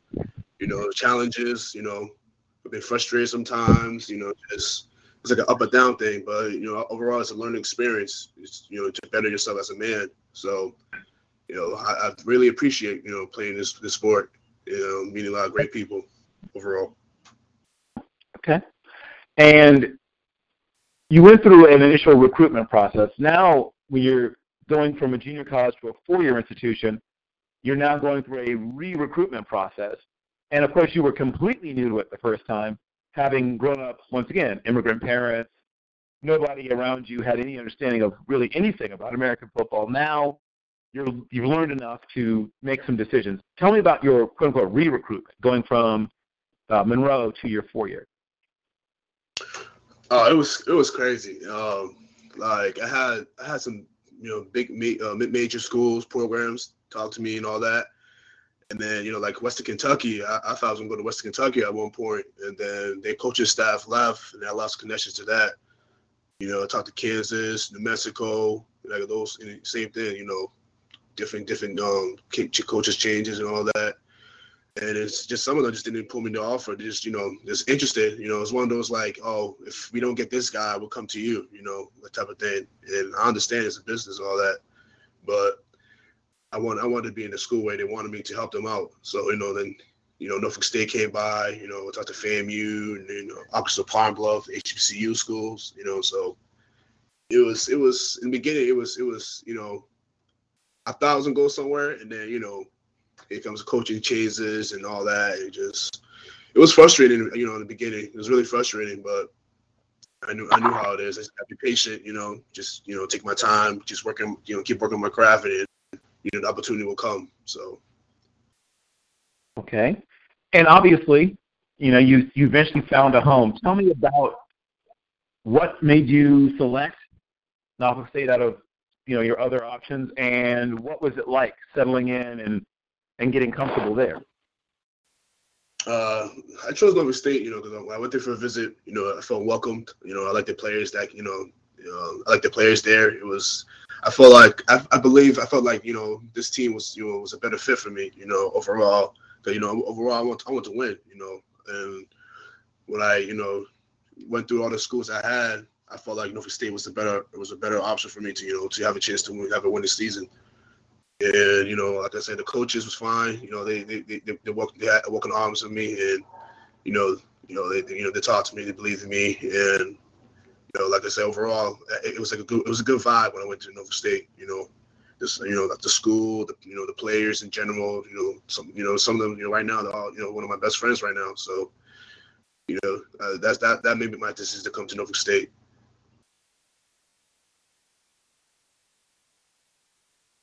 And in terms of the staff, uh, who on the staff maybe had the greatest influence over you, and who on the staff, it might be the same person, uh, did the most to develop you in your time there? Um, Coach, this guy, uh, Coach Tenuta, um, he actually, you know, uh, he just left this offseason to go to uh, UTEP. Uh, coach Tenuta was, you know, he, he's he was definitely my favorite coach at Norfolk State. Um, he helped me out throughout throughout my two years there. Um, just you know he's he's a, he was he's a cool he's a cool guy you know calm guy but he also he wants he wants the best you know he wants he wants you, he wants you to work hard and you know you should, give him the uh, hundred uh, percent so definitely he, just went to um, UTEP to UTEP so I know he's gonna do a great job over there you know so I was I always call him I always call him the goat because you know he, he he's a smart guy he's a young coach but he's he's a smart guy smart guy you know in general so Coach Nuno definitely was uh, one of my favorite coaches at Norfolk State. Okay, thank you. And last but far from least, I have Arrion Archie, who I have been long, long, long wanting to get get a chance to to well, first of all, ask a bunch of questions. So I'll start with the beginning. We'll go to the very, beginning of the beginning. Arrion, when did you first get introduced to athletics, and what sports did you play when you were very young? Yeah, thank you for having me. Um, so uh, I got introduced into uh, basketball, baseball, and football probably when I was about eight or nine. Um, my mom and my dad always wanted me to have some type of thing to do, so I wouldn't have too much free time or whatever. Um, it really helped and really helped develop me in my childhood. So I played uh, baseball, basketball, and football from young ages. Uh, I was I, I liked uh, I liked them all really when I was young because they're all pretty fun. Um, but as I got older, baseball started getting more boring. Uh, I didn't really have the necessary height for basketball, so I kind of I kind of just focused in on football throughout high school for the most part. But I played all three when I was young. Okay, and where you grew up, who were some of the other athletes around? They might have been a little older than you, maybe a little younger than you, but who are some of the other athletes that might have been in the area where you grew up? Yeah, so I'm from the Bay Area in Northern California. So uh, there's a there's it's a there's tons of talent all over. Um, there's a lot of athletes that don't necessarily make it out due to off the field issues or whatever it is. But there's a there's um in high school I went to I played with a uh, uh Darius Pickett at UCLA, Jalen Harvey at uh Arizona State, uh DJ Calhoun I went to Arizona State. Um there's actually it's a lot of in the in the Northern California alone, but in the Bay Area specifically, there's a pretty good amount of talent. Um Jason Verrett uh is pretty close to me. He went to uh high school I went to my freshman year. Um Stevie Johnson also went to that high school, the receiver. Um a pretty good amount of talent out there. Yeah, I, I'm. I was very, very much a person that uh, Jason Verrett was my CB one the year he came out. So I, I watched a lot of Jason Verrett.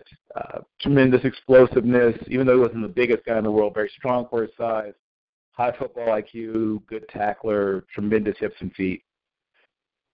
You know, obviously, you come from an area where there's not only a lot of good athletes, but there's also a certain uh, type of athlete. I'm to way to put it. You know, when people think of the Bay Area, they think of guys like Marcus Peters. Obviously, they think of guys like, um, you know, obviously Beast Mode, uh, even Maurice Jones-Drew. But yes, there's hold on. Uh, there's a certain type of athlete that I think people um, think of when they think of the Bay Area if you're trying to explain Hello? to someone that Bay Area mindset, yeah, uh, I'll be with you in a moment. I, I see you. Uh, I will. Okay. I'm, I'm just right on with Arrion. There's a certain type of of athlete that people think of. Damian Lillard, obviously, is another guy that people think of when they think of that area. Uh, there's a a certain way, a certain approach, a certain mindset you seem to see very often with Area athletes. How would you describe or define that? Uh, yeah, yeah, that's a big thing. That it's a big pride thing in the Bay Area that our athletes have the the, the scrappiness or the grittiness or the toughness that we try to embody in our in whatever we're doing. Um, it's just a product of how we all play and how we what we try to accomplish. It's just a certain mentality, like a, a never back down, a certain mentality that Bay Area athletes produce, and, and it's pretty it's pretty good for our, for the sports, especially football. You know, uh, but if you could play with that mindset, then you'll you'll get a you'll get a lot of things done. And I I try to use that and make sure I embody that every time I play. Okay. Got it. Uh, I have one more question for you before I move back to uh, Kemon and uh, and then I see Zach is now joining me, so I'll be with him. And Zach, yeah, just to be a little careful. It sounds like you're in an area where there might be some background noise. Uh, if you could just sort of a tip to get yourself in an area where it's it's quiet. So uh, I'll swing back around after this question. So you decided once again, you know, you and I, not exactly the tallest guys in the world. I can understand your pain. Basketball, then I, I wrestled in the wintertime because that felt like it was a better fit for my body type. But you found your way, you know, having played other sports, to football. Tell me about football. I mean, what is it about that sport, with all the other sports in, in that you tried and played, that made this one that imprinted on you so deeply, and you devoted, you devoted so much of your time and so of your attention to being excellent at playing this sport? For what reason? Um, there's just well, uh, football in general, but my position, cornerback, uh, there's just a, a thrill and a competitive spirit and fireness that you get from knowing that. Well, me playing cornerback, when I'm like when I'm guarding a receiver, I know that any play, if I'm not on my my A game, anything can happen. So you have to really, really be focused in every single play. Uh, know that you're gonna you're gonna you gotta you gotta hit, taking hits, doing doing it all. It's just everything about football. Is just makes me want to continue playing and ha- makes me have love for it. Just all like special teams, everything. It's just a certain fireness and competitive spirit that gets it going for me. Uh, baseball not really didn't really have the same impact on me. Uh, you know, just standing out there for hours. Sometimes the ball come your way, sometimes it wasn't really the same. But football, there you you guaranteed to always just pretty much have action and be ready. Be ready, have to be ready at all times. So that's what really draw me to for me to football and made keep playing and focus in on it. Okay, got it. Um, back to you, Kemon. As you mentioned, uh, you're from a part of the country where there's a lot of good athletes, uh, even though it's a smaller place. It's not like you're from you know a major metropolitan area with millions of people, but it's a place where there's good athletes and there's maybe not as many other things to do other than that. Tell me about some of the rivalries uh, you may have run into. Obviously, especially in sometimes smaller towns, the rivalries can be so intense because there's not all these other distractions you might have in a larger city. Uh, when, where you grew up, when you grew up, who are your main rivals and why? You talking about like high school football or just? Yes, yes, right. And if others, if you played other sports, other other rivalries, you might have had in other sports. But yes, who are your main rivals yeah. and why were your main rivals when you were growing up? Oh man, we, it's uh this it's a uh, town in our county, Calhoun County. It's Bruce, Mississippi. Bruce High School, like that's our rivalry. And like every and like ever since I can remember, like that's all like the pep rallies. Like they used to just be so crazy. Like when the football players come to the like the elementary school, like we used to just be like, man, it's crazy. So we we knew it was time for like the rivalry game. Like that's the only time they come like and visit the kids. So like we used to look forward to that every year. And like the games used to be packed out. They always had like a blackout scene and the coaches, the players, like we always we won. We've been winning the game since like it's been like 18 years. They haven't beat us yet. so like we um I know, but like it get worse and worse every year. Like their program went downhill, but like we finally won a championship or a state championship in my high school 2016 season. My younger brother, he was on that team. And uh, I mean, my junior year and senior year, we went back to back to the state championship, but we got beat by the same team both years. That was tough. And uh, yeah. but yeah, like that was like my rivalry. Bruce, Mississippi, well, Bruce High School, and baseball. It was the same way. We always, uh, it was always a great scene, a great atmosphere when we played against Bruce, and I was on the uh, baseball team. Okay. Yes. Uh, so, does your little brother ever bring that up that you get that you guys didn't manage to bring back a championship, but his team did? Oh yeah, he rub it. He wears ring every time I come home. he rubs it in on me. what's your what's your what's your younger brother's name, Kima? His name is Trayshawn Cooper. He had um he had a JUCO in Mississippi right now, Co-Lin with Copiah Lincoln. Oh, yeah, that's oh, okay. Right. So, okay. I will I will definitely have to keep an eye out. If he's if he's anything like you, I will be definitely keeping an eye out for him. Oh uh, yeah, he's a he a freak he a freak athlete now. Okay. Okay, well let it, let him know. Let him know that I will. I definitely will want to talk to him when the time comes. And okay. little brothers, little brothers. I mean, I, I, I'm, I'm the eldest, but I can tell you, and you know, little brothers live, live for the opportunity to be better at something than their big brother. That's that's that's. Oh uh, yeah. If they get oh, if oh, I mean, they won't let it go. It's all they think about. uh, yeah.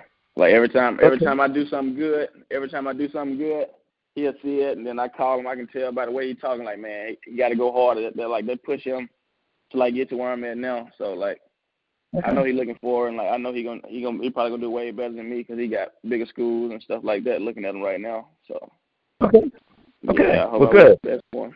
Yes, sir. I wish I wish him all the best. That he you set the bar pretty high, though. I mean, we're going to talk about your your accomplishments. Will come up next. I'm going to swing back around to Michael and and bring on um, uh, Zach as well.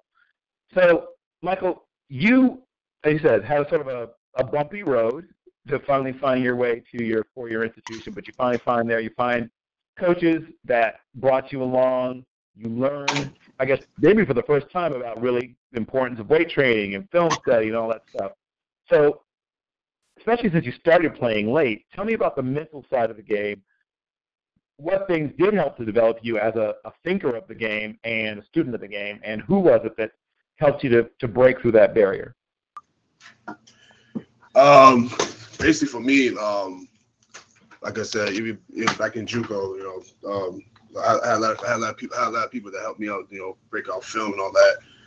And um, when I came here, when I came to Norfolk State, you know, uh, I had another coach named Coach Faison. You know, he, he helped me out, you know, deeply, you know, breaking down film, you know, as a linebacker, what you need to see, you know, your footwork, you know, watch the quarterbacks, intentions and all that, and O line. So like, you know, eventually throughout throughout JUCO and coming to Norfolk State, you know, my film game, you know, I, I really I really got into it and um, master it you know, each year, you know, prior prior to it. Okay. And tell me about a play that you made, Michael. Something that you you spotted, something that you would not have been able to do, a play you could not have made if not for the fact that you did study film. Um, uh, I made I made one play. Uh, we were versing um, South Carolina State, and you know I was playing. I was, I was actually playing outside linebacker, and you know as a just you know playing outside linebacker, you know you got to you know watch you know watch the cadence, you know watch the ball, and you know I made a play where we did like a um, like a, a mix a mixture. So I basically you know took a quick one two step and then went side to the A gap and I sacked the quarterback, and you know basically you know working working on my technique.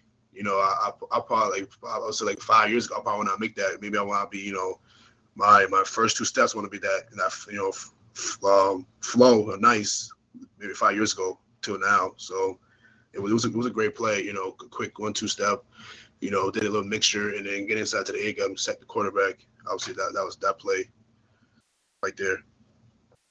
Okay. Got it. And I believe I do have Zachary Cannon. Is that you there, Zach? Yes, sir. Thank you. Excellent. Uh, glad to have you. So, hey, thank, uh, thank you guys for having me. Oh, the pleasure, the pleasure's all mine. So I'll begin once again at the beginning where I like to begin. Um, were you introduced to athletics by older brothers and sisters, parents? Who was it that got you started as an athlete, and how did they get you started? Um, you said how did was I influenced from football by older parents or siblings? Could be, could be football, could be baseball, could be basketball, whatever sport you played. Who got you started and how?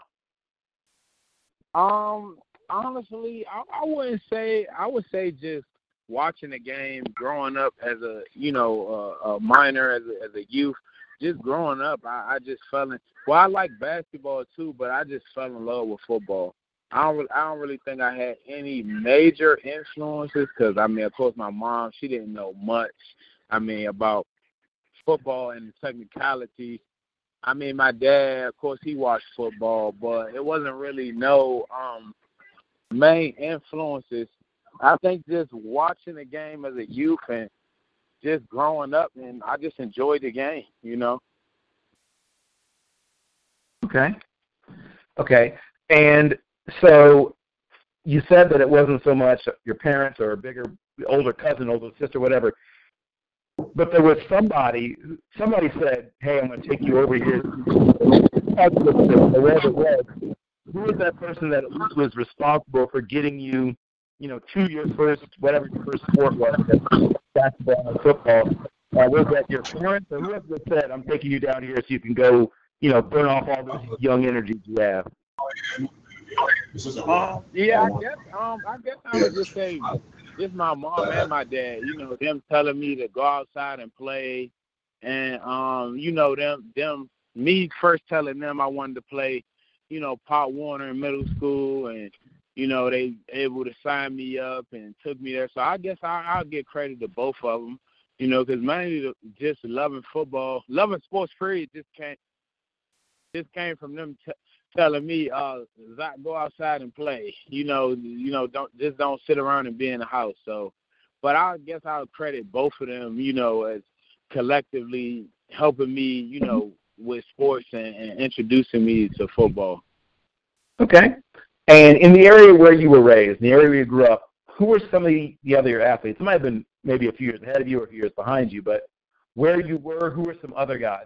And once again, it doesn't have to be football, but who are some of the other athletes from your home area? Oh yeah, we have a lot of guys. Um, actually, uh, I played with uh, I went to Archbishop Carroll in Washington D.C. and um, I actually played with a lot of guys that was in the league. Now it was a private school uh, in Washington D.C. Um, and we played those teams like DeMatha, Good Counsel, and so on my team, um, I, I was friends with uh, Yannick Ngakoue, uh, oh. friends with Jermaine oh. Carter. Um, I played with those guys actually too my freshman year. Um, Jeremiah you. He, he was the DN. He, yeah. I believe he played for the 49ers now.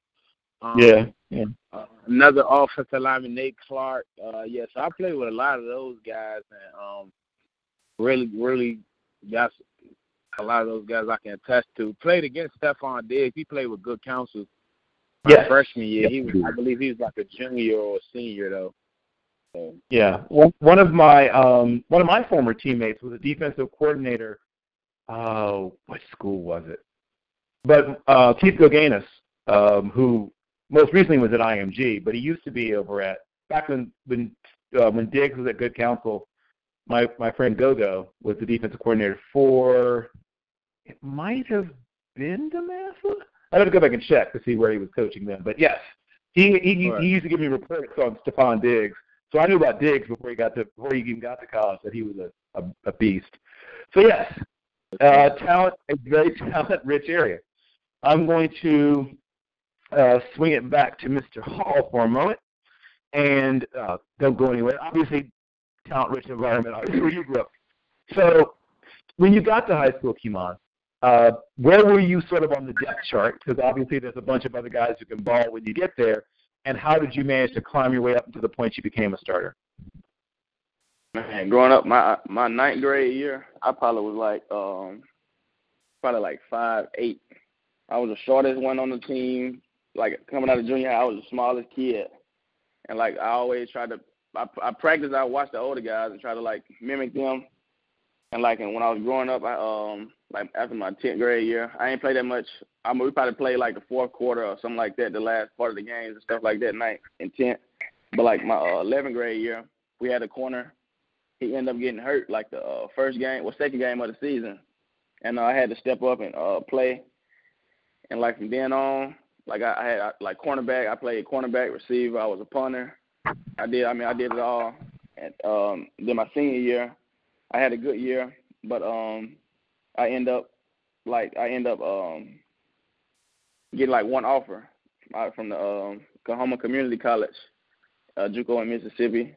Like we weren't really like highly recruited. Like we ain't like like had a Twitters and all that. So like it was it was it went, I mean it wasn't hard for me like it was hard for me to like sell myself. Like we ain't had the like the the recruitment that we needed. But like once I got the chance that uh, I went to uh, junior junior college in Coahoma, but like it was like bad. Cause like I was used to winning. Like we went 13 and one, 14 and two my senior, my junior, my junior year and my senior year, and like I got to the Coahoma, like the program it was so bad. Like that, it was like we went 0 and 9. We had an 0 and 9 season. Yes, sir. And then like we um, I had to stay there the spring because I couldn't uh, transfer from them and um after the season or whatever because I had to sit out the next season. And like, man, I uh I had I had to stay there in the spring. Then I uh, reached out to the other JUCO and um ICC. And the head coach Sean Cannon, he was um he was from my hometown, Calhoun City. And like he had um told me I could come in and work work for a spot in the uh, fall camp season part. Like I came in, they had already had like their starting spots and stuff like that. So I came in, but I, I grinded it out and I got a um they ended up putting me on scholarship for the year, and like I had just a standout season at the uh, Itawamba, and I end up getting the offer um after the East Mississippi game. We had uh played a very good game. Well, I had a good game against them, and New Mexico State was there, and they see me and they like me. But I didn't um like I didn't get to get to leave in December because I ain't had hours from the summer, and so like I had to sit out in the spring, and but like the recruitment picked up, in the spring uh, part of the um the spring part, and I ended up getting off from Northwestern State in Louisiana, and I um and like on signing day, like my parents it came up, and they um we had like the, the whole signing day deal. My people had went back home. My head coach he had called me down to the field that evening after signing day. He was he just had North Texas pulled up on the screen. He was like, "Would you want you want to play here?" Whatever. I, I was just looking at the stadium like, man, yeah, that's that's nice and stuff like that. And he said, well, they got an offer for you. And like I had to call my mom and them to tell them like things had changed. And I called my my my uh, god dad. Like he had been with me since like I was younger from like little league baseball. And he was like telling me, man, you you're not gonna get that opportunity again whatever. So you might want to take that. So I took that offer. I came on a visit. I love the coaches. I love the players. Like they made me feel at home, and like I'm just I've been at home ever since. Yes, sir. That's that. So you had you had two signing days, kind of. You had all the all much. the sort of hoopla, and then another sort of. It's sort of like the reverse of somebody who um, elopes and then has a big wedding ceremony later. You had the wedding ceremony and then later went and eloped. Man, God, he was God was looking out for me then. Like that was a blessing. That was crazy. Too. Okay. Yeah. Um, tell me about the staff, the coaching staff at, at, at University of North Texas. What set them apart, and Mhm. how were they able to help you to become so much better as a player and a person? Like man, the, the the love and the care for them. Like like they coach you hard. They're making sure you you know what I'm saying going to class. That's number one.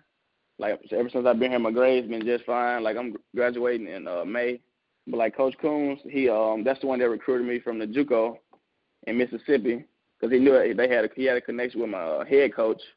'Cause like he was saying they was like they was looking for a corner um next year and like he was like I got one now and so like he had sent a film in to him on that on signing day and like he got right back to him like yeah we want him and stuff like that. Like Coach Coons, like man when he talked to me he came he flew out to see me and uh at the JUCO or whatever. Like he was talking like man we really like you like we feel like you can fit our program the way you play like you fit, you fit our schemes and stuff. Like when I came out here, Coach Littrell, he was telling me like man we need you and stuff like that. And the cornersback coach, he was showing, he came in, Coach Brown, Nate Brown. He showed me like around and showed me like how to play and what to film like from last year, like where I can fit in. And like man, I don't like they coach stuff. They just love you. Like the culture they got here is great. And uh, Coach Littrell and them, they do a great job of like instilling that in us, like building us a better person, a better man. 'Cause, like my whole life just done been changed ever since I've been here. Like Texas is great. Like the school, the people here, everything great. Excellent. You sound like a recruiting uh, poster. I'll, uh, I'll if I if I know someone else who's who's in the market, I'll I'll send them your way and I'll let you sell them on uh, on North Texas. Uh, let me move back around to and well, hey, it, clearly clearly you bought in. I'm going to move back around to Mr. Cannon. So, as you mentioned, you're from a, an area that has a lot of good programs, high school programs, a lot of good players, a lot of good coaches. Uh, tell me about when you got to high school. How long did it take for you to begin to make an impact, and and who was it or how was it that you climbed the depth chart once you got to high school? Um, actually, um, just my freshman year, um, well, just coming in, well, I actually got recruited to Archbishop Carroll, you know, mainly off of my size and the way that I moved. You know, I wasn't your average, um, you know, freshman. Uh, uh, I wasn't the average size of like an average freshman. So when I got recruited, you know, my um the the coach at the time was Rick Houges, and he told me, um, you know, I got a lot of guys that fast, and you know, I can I can I can coach a lot of guys on talent, but you know, I can't coach size, and that's something that I had that I was blessed to have, and um, me coming in freshman year, uh, it didn't take me very long to climb up the depth chart. You know, I actually came in behind um uh uh defensive end. I was telling you, uh Jeremiah Kachi and um they was switching me between uh defensive end and defensive tackle. So I was actually in the rotation pretty much um my whole freshman year. I didn't start but I was in a rotation.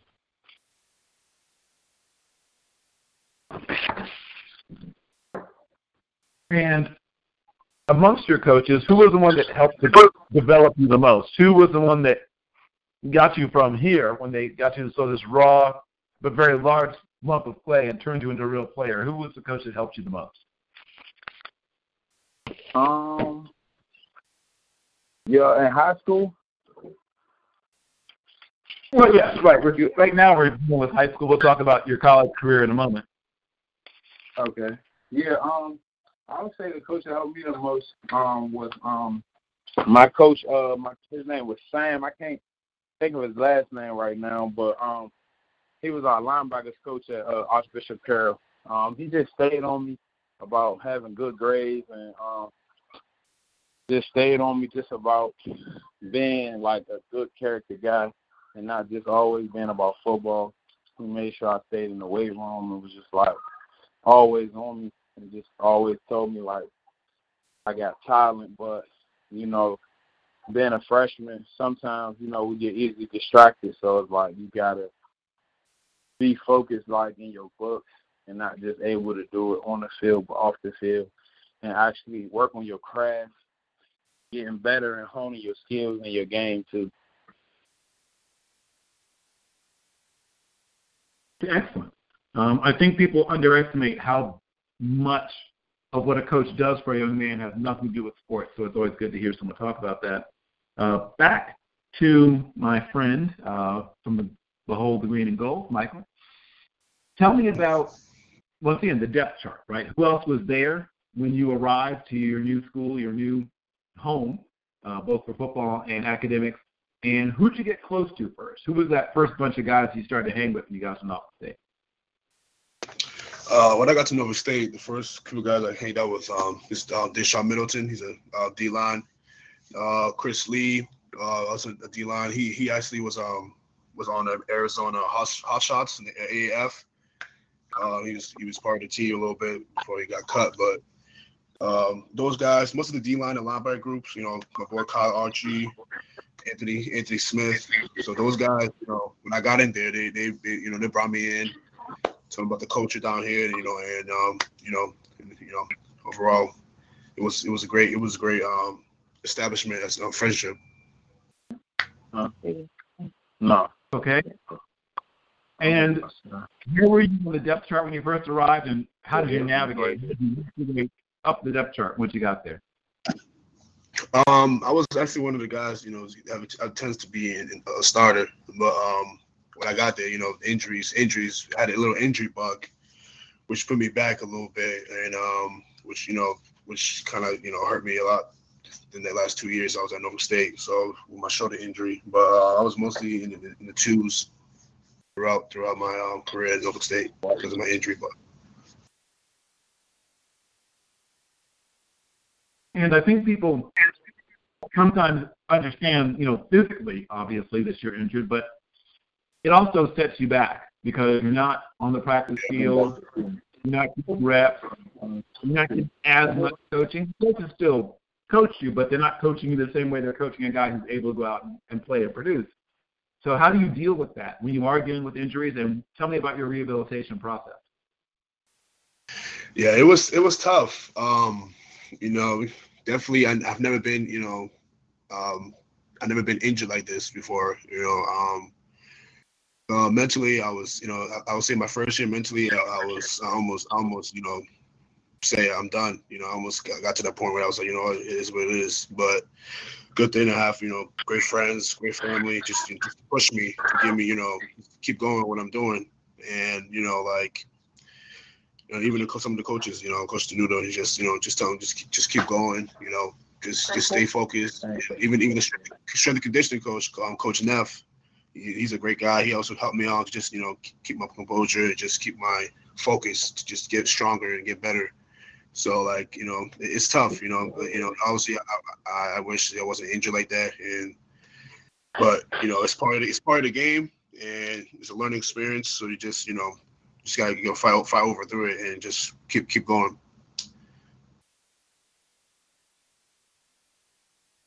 And walk me a little bit through the rehab process. For those who never had to put in all the work it takes to try to get healthy again, what are the things you had to do? Uh, tell me about the work you did with trainers and and if you had physical therapy or what kind of things you have to do just to get back to being able to play again.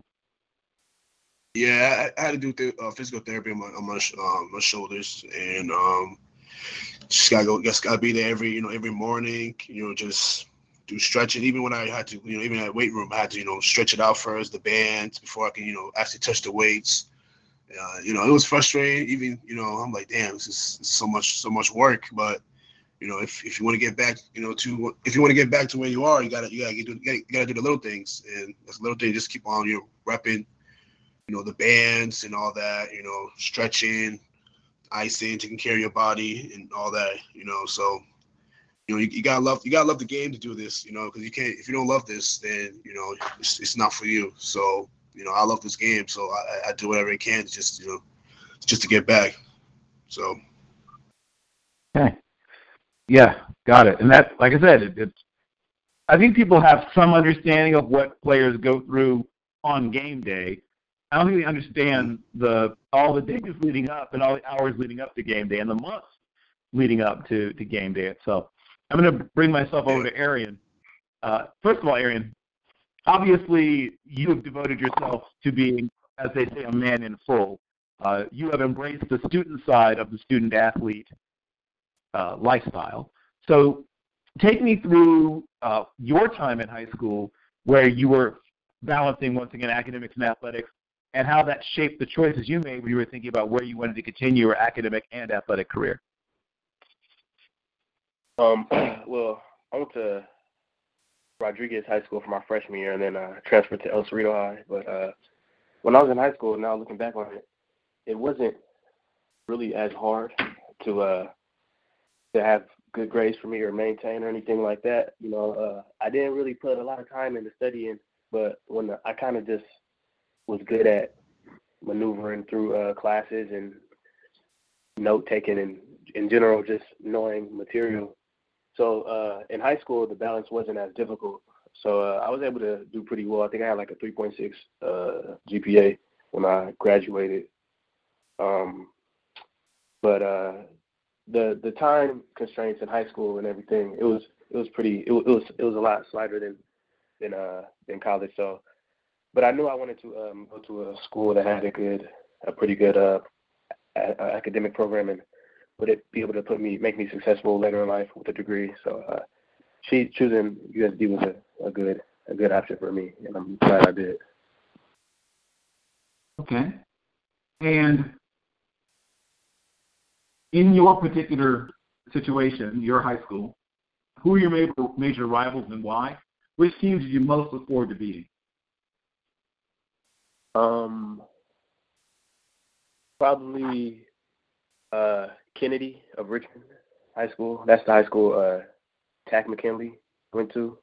Um, that plays on the Falcons. Uh, and our probably other rival was maybe Pinole Valley High, which is maybe a few cities away from El Cerrito. Um, okay. It's just the crosstown rivalries. Uh, all the schools. There's a lot of high schools within a pretty short distance of each other in the Bay Area. So once like everybody in the area generally knows each other, and when the games come up, we playing teams from across the city or across wherever. Everybody's talking, and there's a lot of it's a lot of anticipation and everything. It's it's pretty fun time when we playing those games. Okay, understood. And tell me also a little bit about as you mentioned, you had some sort of specific things you were seeking when you were looking for your your institution where you wanted to continue playing. Who were some of the schools that came around, and how did you actually, you know, make your final decision about where you wanted to continue your academic and athletic career? Well, uh, um, I knew I wanted to. Uh, I wanted to major in engineering when I got to to uh, college. So there were a few schools that didn't have, didn't actually didn't have a program for me that I had offers to, so I wasn't able to consider them. But um, I was also I was being recruited by uh, UC Davis and Harvard, but a couple things fell through. Uh, my essay, I wasn't, I didn't have a necessarily high enough SAT score for uh, Harvard, and um, I think some coaching changes at UC Davis affected it. But uh, San Diego was yeah, Dan Dan Hawkins, right? That was when Dan Hawkins came in, correct? Yeah, yeah, yeah. So uh, San Diego, they showed a lot of interest throughout my uh, my career at high school, and I researched their other programs and feel like a generally good fit. Um, I wanted to make sure that in football, I wanted to go somewhere I was wanted, where I'll be appreciated, be able to develop, uh, and also have a good, good, good uh, academic career. Go through going through uh, the programs there. So I looked at both of those things, and I considered it was a good, good consideration. Okay, so of course, most people who, at least when it comes to football, two names that come to mind are Coach Harbaugh. Obviously, Jim Harbaugh was uh, got his head coaching career starting there as a Torero, and then um, Josh Johnson, who was his quarterback, who's still hanging around. Uh, he's still in the NFL as a backup. But most people don't know your school for football, as obviously you you know. Uh, it is known primarily for academics. They have a very good business program, if memory serves it correctly. You mentioned also their engineering program, and there's some other academic program they're known for. I can't remember what the other one was, but football is not the first thing that pops into people's heads. Like that's what I'm saying. Baseball, I think, even is a little more known, if memory serves it correctly, than even the football at USD. Is that correct? Yeah, and basketball as well is more known. Yeah, yeah, yeah. Okay, got it. Right, and basketball. Uh, so, what was it, or what were some of the goals that you and I guess your teammates set uh, in terms of changing that perception of your uh, of your program? Um, well, we uh, we we all knew at uh, USD that there wasn't a big, there's not a, there's not really a talent difference from top FCS schools uh, in the country. So when we were going through each season, you know, we we we we had that chip on our shoulder. We could play with anybody, really. So when it comes down to playoffs, we made I made I made playoffs. Uh, well, my past two Okay. seasons we won. We went to the uh, playoffs in the past three seasons, um, and in the past two we made it to the second round, um, beating our first winning first round over higher ranked opponents. But uh, we really just wanted to show that we we had what it takes and we could play with anybody in the country and we did a pretty good job uh, for the most part preparing and playing in those tough games that we won. Um, so that was really our our biggest goal to make a have a, a, a run in the playoffs, and we did all right at that. Okay. And you guys played some very tough competition right out of the box when you got into the playoffs. Uh, they, whoever did the seating did you guys no favors. We'll, we'll get to that in a moment. I'm going to uh, uh, move things back over to Mr. Hall. So Kemon, you had some pretty good guys waiting for you in the um, DB's room when you got to, you know, got there on, in Denton to the North Texas campus. Take people into that DB room, and who are some other some other guys were in that room, and, and how did you end up bonding with those guys, uh, Kemon? Yes, sir. Um, when I first got here on my visit, when I came during March in the late late March time, uh, I met met up with Nate Nate Brooks, the other corner, and uh, Kyrie Muhammad, the uh, starting safety from last year, and uh, Keyshawn McClain was here my junior year, and I got to play with him. And uh, like them guys, like they they they showed me the way, and like they they uh took me in. Eric Jenkins, yeah, he was the uh, other starting corner when I first got here. But yeah, they they just showed me like during the summertime how to just you know uh, learn the playbook. how- What's the easiest way to catch on to the um to learn the uh, calls and stuff like that.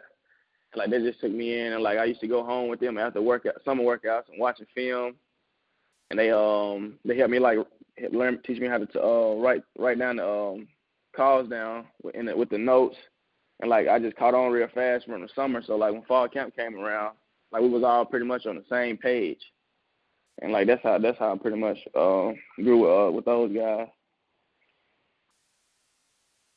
And what was your your welcome to college football? Your welcome to, I guess, yeah, four year college. Do you, how are you to put it? What was your big Mhm. welcome moment? Moment that sort of let you know this is different from every other place I've played football. I don't know. The, I don't know to say if it was just like a tremendous change, but like the speed of the game. That's that's the most. That's the part you had to catch on to. Like the plays, like some teams you got now, like they just their tempo offense. That just that's fast, and like you be tired. It's hard to like focus. And, like you got you got to focus in more. and dial in on your technique and, and study harder and like recognize and, and know who you're going against. But like other than that, I think JUCO prepared me for like as far as like physical, like how I play. Like I feel like it had I was ready, but like I ain't just have like no big moment like to wake up like you know what I'm saying I'm playing D1 football. right. Well, you probably played against or with a bunch of D1 guys while you were at Itawamba anyway. Oh yeah, I did. So, okay. Got it. I'm going to swing around back to uh, to Michael. I have a couple more questions for him. Obviously, you, you battled injuries. You battled. You battled. Right. You battled a bunch of different things. Uh, you had to learn to get in the weight room. You had to learn to get in the film room. You had to. You learned. Was it two different positions? It sounds like. They had to play a couple of different yeah. positions. Is that correct? Yeah, I, I, I played outside linebacker and middle linebacker. So obviously the responsibilities are different. For someone who doesn't have a great understanding of how different, what were the things they asked you to do in those two different roles? And once again, how did you become comfortable with those different sets of responsibilities? Um, like for me, like outside linebacker is mostly, you know, you know, sitting the edge or, you know, getting to the quarterback, you know, you know, I feel like I feel like outside linebacker is pretty easy. You know, all you gotta do is just try and get to the quarterback. You know, always is a run game. You know, you gotta set the edge. You know, and for me, I have, I have long arms, so like that, that was that wasn't you know hard for me to do that. And for middle linebacker, I feel like if you be a middle linebacker, you gotta be a leader. You know, you're basically the quarterback of the defense. You know, you got you guys you know fill the gaps, get in there. You know, make big plays, call all the plays. So. It, know, I, I, prefer middle linebacker. That's, that's, what I, you know, that's what I like to do is play middle linebacker. But like, uh, two positions, you know, they're pretty different. But I feel like one is easy, one is more like you got you got to be poured on, um, poured on to it, you know, because you basically like middle linebacker, you're basically the quarterback of the defense. So, right. And as you said, leadership. Yes. So you show up, you're the you're the new guy, the guy that showed up from junior college, the guy that's only been playing football a couple of years. That guy, right? and you go from being that guy to a guy that's seen as a contributor, you know, guy who's important on the team, to eventually, he said, filling a very important leadership role because that's really the most important thing you do as a middle linebacker. Yes, you got to know certain coverage responsibilities on crossers and wheel routes or on, you know, if somebody, you know, uh, a dig or whatever it is, you know, so that you know you don't get sucked up you know, reacting to something on a high low where they make a big play behind you and that kind of thing. But you also have to be, as you said, the quarterback of the defense, the guy that's getting everybody.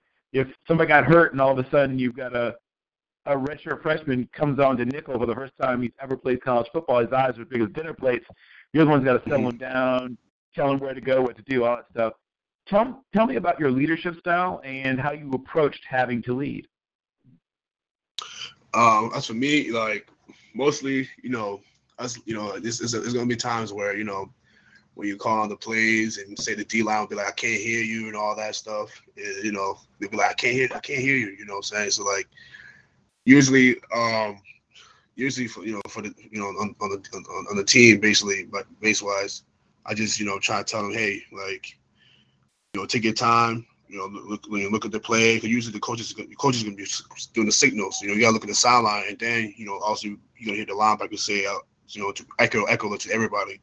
So you know, usually you try. I try to help them with the mentality. You know, like if, if you know if the O is beating you, or if if we if we give up 15 yards, you know, just stay just stay calm, stay poised, and you know, just just keep fighting to, to, to the next fight. You know, you know, we always usually call it bend don't uh, bend don't break. You know, you gotta keep on fighting each possession. So you know, especially the young guys, that you know, they usually they usually like they usually you know you know I won't say they're scared, but like you know nervous and they don't want to mess up. You know, you know, you know they don't want to they don't want to make a mistake. So usually you know. It's, I, I tell them it's, it's it's it's good to make a mistake. So now you know you got you know fix you know and be better. Just make sure you don't make the mistakes again. You know, and just you know keep fighting, keep getting better. That's what I usually tell the young guys. Got it. Thank you. I'm going to come back to Mr. Uh, Arrion Archie. So, you guys are part of setting the tone, as you said, uh, re- maybe changing the way people see your program. A program that is clearly on the rise. You guys left the program in a much better shape than how you found it. Yeah. And probably you had to at some point take the lead in certain ways. Tell me about where you were on the depth chart when you first got there to uh, San Diego, and what things helped you to navigate your way up the depth chart. Yeah, well, uh, when I first got there, um, I was behind uh, Jamal Agnew, plays for the Lions right now, uh, and Devin yeah. Bryant. They were both uh, juniors when I was an incoming freshman. So uh, at USD, it's like a big. The DB group itself, we like to call ourselves the tightest group on the team. You know, we got a bunch of group chats. We we we, we all generally help each other out with technique or problems we have or anything. You know, uh, we're a pretty close group, so them helping me out with the playbook and everything, the system helped me grow into the system better. Um, and then I was really playing special teams and and uh, dime packages until I was until I, until they left, and then I became a junior. Um, so I had to you know work and uh, be ready for that. So when I became a junior, then the pressure well not pressure but the uh, responsibility was on me to um, assume that role of a you know starter that helps out and generally help the, the younger younger guys in, but uh playing in the system and everything. But uh after that I had to I really uh used the time I spent there to like kind of kind of kind of transform myself mentally and physically um so that when I became when I was ready to start and play for a significant significant more uh, amount of time I was ready uh I put a lot of work in off seasons and everything to make sure I was ready to go when my time came. Um, but transition was cool, and then uh, my senior year, tried to take it to new, another level, and I played my best year, I think, uh, then. Yeah, I would agree that. I mean, I, I I don't know exactly what you did, but clearly you took a big jump forward between that that season. You had a good junior year, but that senior year was I mean, I don't, I don't, I mean, I guess you have to go back to Jamal Agnew. The last time someone put up that kind of season, uh, you were one of the leaders in the nation in a bunch of uh, defensive metrics for your position. You showed instincts and range, and you know, tremendous football IQ. So let's talk about that work that goes into preparing for that last ride, right? You get one more year to do this, at least, you know, at the college level you think yeah. you transferred both mentally and physically. So let's start with the mental transformation. What did you do to become that much better mentally, and who or what helped you to make that jump? Um. Well, uh, being in San Diego, there's kind of there's kind of a certain amount of distractions you have. You know, there's a lot of things to do out here. So when you're not, when you have downtime, whatever, there's really you can pretty much be doing anything. But learning to to uh, actually put my my my my off time into my my craft and working on that was um was uh, a coach a coach uh called me up one day when I was doing something and uh told me let me know that uh what I really should be doing at the time and help me get that together. And then uh my cousin Frank um going into my senior year he uh he lives in LA. He's the head of the NFLPA Association up there. Um, he would have me come out and work with him, um, and he really helped my mental aspect too, as far as being prepared, mentally tough, everything ready to go, um, and really being um, dialed in at all times. So during when off season came, um, I was putting in everything I needed to make sure I was progressing my game and keep on getting better every single off season, making sure I was really doing what I needed to do to be successful. Um, so it's just taking a leap um, and further my mental state to where I'll be, be a better player overall. Yeah, I, I I'll be very very honest. I had obviously, like many people, had watched you know Jamal. and He was there. I had undoubtedly seen you at certain times, but hadn't really noticed. I'll be very honest. You made yeah. me notice you. you made me notice you. I could not notice you. Uh, you you seem to be always around big plays this year. So clearly, some of that work you did, I'm assuming, was in the film room. Tell me about how you used film, and if there was somebody that helped you to really crack the code, uh, who that person was, and and you know, cause like I said, you took a huge a, a huge leap Uh, how did you use film? Who helped you? And, and tell me about that, about how film was part of you building yourself as a craftsman at the position. Yeah, well, uh, I had always watched film, but I kind of, um, people were telling me that the film was really the key to playing and slowing down the game. So I, I always watched film, but recently, in the past two years, I started increasing the amount of film I watched and what I was actually looking for. So uh, one of my coaches, uh, Coach Barton at USD right now, he's a DB coach. Um, he helped me breaking break down film a little more efficiently. Um, looking at receivers' movements, uh, tendencies, and general general play and distribution actually was a big thing that he, he taught me to Uh, the distribution of the offense and what that leads to and what they can actually run from that. Uh, and just generally just watching more and more film um, really helped me and uh, showed me plays that I wouldn't see before. Helped slow down the game for me to where I can make plays that I need to make and be ready when I needed to. So just watching more film and knowing how to watch film better really what made me a little a little better to play, a little more ready, game ready. Okay. And tell me about a play that you made that you could not have made if you did not put in that work in the film room. A play that was only possible because something you spotted maybe in an alignment or splits or motion or down and distance or tendency or something. Um, against Drake this year, uh, there was a it was what was it? There was a single receiver on the in the boundary, and I was uh playing on him, and uh on the backside, I had noticed in film when there was a certain distribution. I think it was a uh, flow away, and I'm on the backside. They, they had a tendency to run um um wide receiver screens, and uh so once the receiver took a few steps forward, I noticed the uh, the play from film, and I kind of it kind of clicked that it was a screenplay, and he did the receiver did run back, and and I had a TFL on that play, so I was able to make that by studying more play, more film. Got it. Thank you. Uh, same question for you, Kemon. Once again, clearly you are a, a film student. Tell me about that, about how film became more and more important as a part of your game prep and a part of your mastering the craft. And mm-hmm. once again, a play made specifically Kemon because of something you spotted on tape.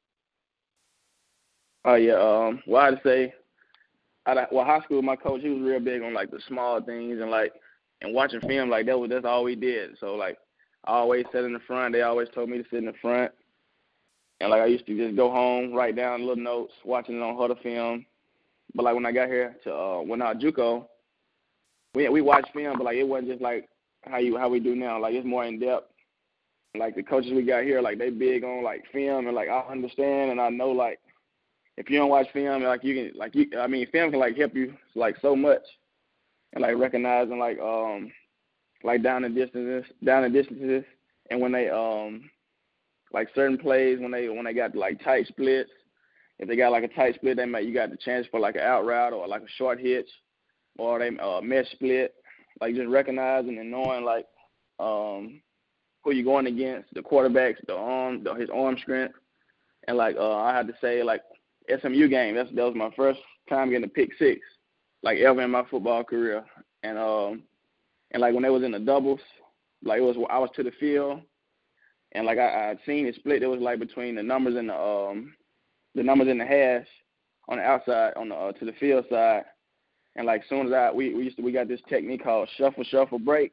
And like I like we had when I shuffle shuffle I was I peeped at the quarterback just a little bit and like I seen the receiver like his the way he was running his route, he was gonna run an out route and like I broke on it just like right on time and like I just took it to the house. And like that's just like when I seen on film from last year when we played SMU, like he was big on like split, like you can you can like tell by how they line up what they were gonna run. Like you can just expect what you um what you um studied on film. In your mind, Kemon, what's the best game you've ever played?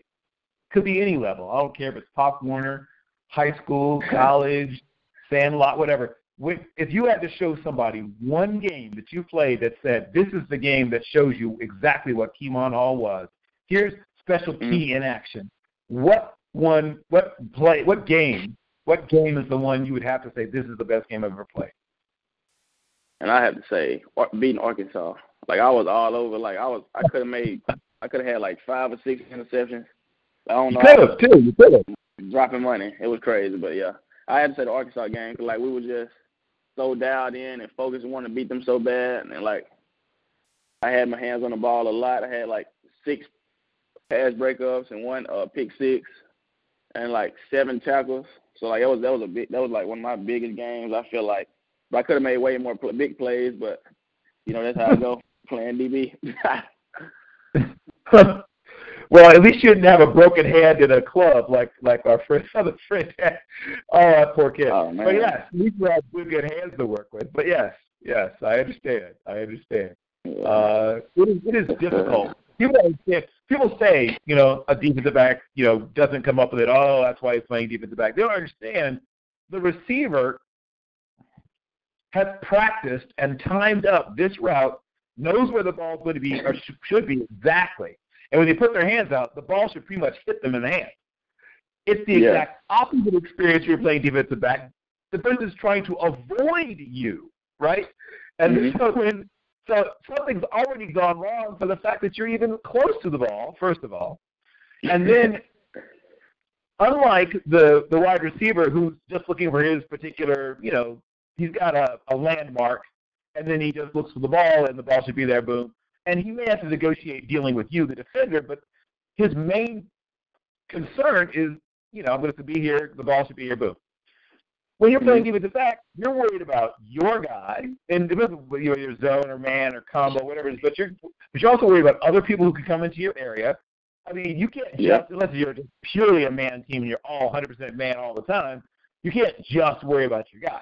Hey, what if what if this? Yeah. What if hey? What if it looks? What if it's a, a draw play and it's just it, everybody's selling pass, but it's a run, and you're so concerned about your guy. Oh, there goes the running back where you should have been. Oh, touchdown. Oh, yeah, tough ride home. Film, film, film Monday's gonna suck for you.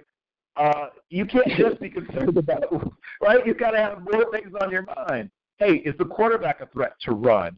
Hey, I mean, there's all these things Mhm. that are on your mind, and then oh, here comes the football, right? oh, there it is. It is mm-hmm. a minor miracle that defensive backs make some of the plays in the ball they manage to make with all the other things they got to worry about. I mean, I'm not trying to put down wide receivers, but let's be honest, it's it's easier. I mean, we've, we've played, we've all It played a is. little wide receiver in lives somewhere. It's easier. Let's just be honest. It's easier. So yes, they catch the ball more, but their minds are uncluttered. You know, I mean, like I got to run this route, get to here by this point. By if it's you know if it's out of shotgun, then instead of three five seven, then it's you know one and a hitch or whatever it is. But you know you've timed it up, you've practiced it hundreds of times. You just got to get to mm-hmm. the spot by the time. Boom, look for the ball. There's no worrying about whoever else might be doing whatever else, really. So yes, defensive backs would catch the ball more. It's not their hands, people. It's their minds. They got other things on their minds. That's why they don't catch the ball more. Stop talking about Yeah. hands like feet. It drives me crazy. Like, oh, well, that's why he was a D. You, it's not just me, right? I'm sure you guys, it, it gets on your, your your nerves too. I'm sure hearing it all the time. Oh, that's why he's a defensive back. Blah blah blah. yeah. Uh, that was enough of me ranting. Let me get back to Michael. I'm gonna close out with Michael. I have a couple more questions for him, and then I'll and then I can focus fully on on um, on Arrion and Kemon. So, as you mentioned, Michael, uh, unfortunately things didn't work out exactly like you hoped or planned, but people had still noticed you in the little flashes of of play you got to make. And when did you first start to hear that you might have an opportunity still, maybe to get scouted, maybe to get to go to some postseason All Star games, things like that? Um, basically, um, yeah, mainly when I went to the, um, the HBCU um, bowl game, I went, to, I went there and then um, you know I had a, I actually had a pretty good game. You know, had a few tackles, two sacks, and from there I was just like, yo, like I felt like I still had a chance, you know, to go to the next level, even though you know, you know, I had a little step back, you know, because. I felt like you know, even though even though in JUCO I had have a great career in JUCO, you know, I led the team tackles two times, led the, you know, was all confidence twice, and then obviously when I came here in Norfolk State, you know, hit, hit, hit, I hit I hit the injuries. So like I still felt like inside of me, I like yeah, I still feel like I still have a chance. It just got you know, overcome it and just believe in myself and you know and just keep working hard and shit get better. So basically, you know, I went to the HBCU ball game. You know, I talked to a few scouts, like XFL scouts, You um, know, you know, I just feel like you know if I just have that one opportunity, you know, I got I got to grab it, and I just that, that's just how I feel right now at this moment. Okay, and tell us about your your All Star opportunity experience. What was uh, what was that like? You know, you as you said, it was something that you weren't 100% was even going to happen, uh, but it did happen. Uh, what teams were there, uh, and who who were some of the guys that might have stood out to you? Other guys you might have noticed that made an impression on you. Um, yeah, it was yeah, it was uh, the Oakland Raiders was there, uh, the Rams was there, the Jets was there, uh, I believe the Bills was there and like two or three CFL teams, and then there was the XFL scout there, and um, yeah, it was a lot of it was a lot of great players, um, and uh, the experience there was just it was it was phenomenal. You know, there was a lot of great coaches there, and you know they took they took good, good, good care of us over there, and you know, they just basically, you know, give us a teachers a learning session. You know, just you know, you always tell us, you know, you guys being evaluated right now. You know, people are watching you guys, every move you make and you know, you know, make sure you introduce yourself to these scouts and all that. Just just the little things that should help us out with the process. And um, uh, one player, one player that stood out to my eyes is um, his name is Allen. He's a he's a linebacker from um, Pace University. You know, he's a D two player, but like I feel like he could have played in Division One. He, he was a great. Uh, he was actually my teammate at the bowl game, and you know now you know right now we're good friends right now. Just you know we're both trying you know make it happen and he's he's a player that, that you know came to my eye um, at the, at the bowl game. Okay, and tell me about you know obviously the preparation for the next level. Uh, in terms of pro days or other workouts, what do you have scheduled or what have you already done? And if you have already gotten your pro day results, uh, how'd you do? Uh, sadly, I don't have any. I didn't get into no pro day. Um, you know, I've been looking for one, but it's pretty tough. Not, you know, I haven't been in any, any pro days so far, but um, I, I did go to the uh, the BSN combine in Indianapolis, and, and I and I got invited to the um, the uh, American National uh, Combine. I think it's, I think it's run by the AAF. So and I'm gonna go to that in uh, May. So I'm getting I'm getting okay. ready for that. Yeah. So yeah, I didn't I didn't get to no pro day, but you know that's that's you know I'm getting ready for I'm getting ready for May of the um the okay. ANC combine. Yep.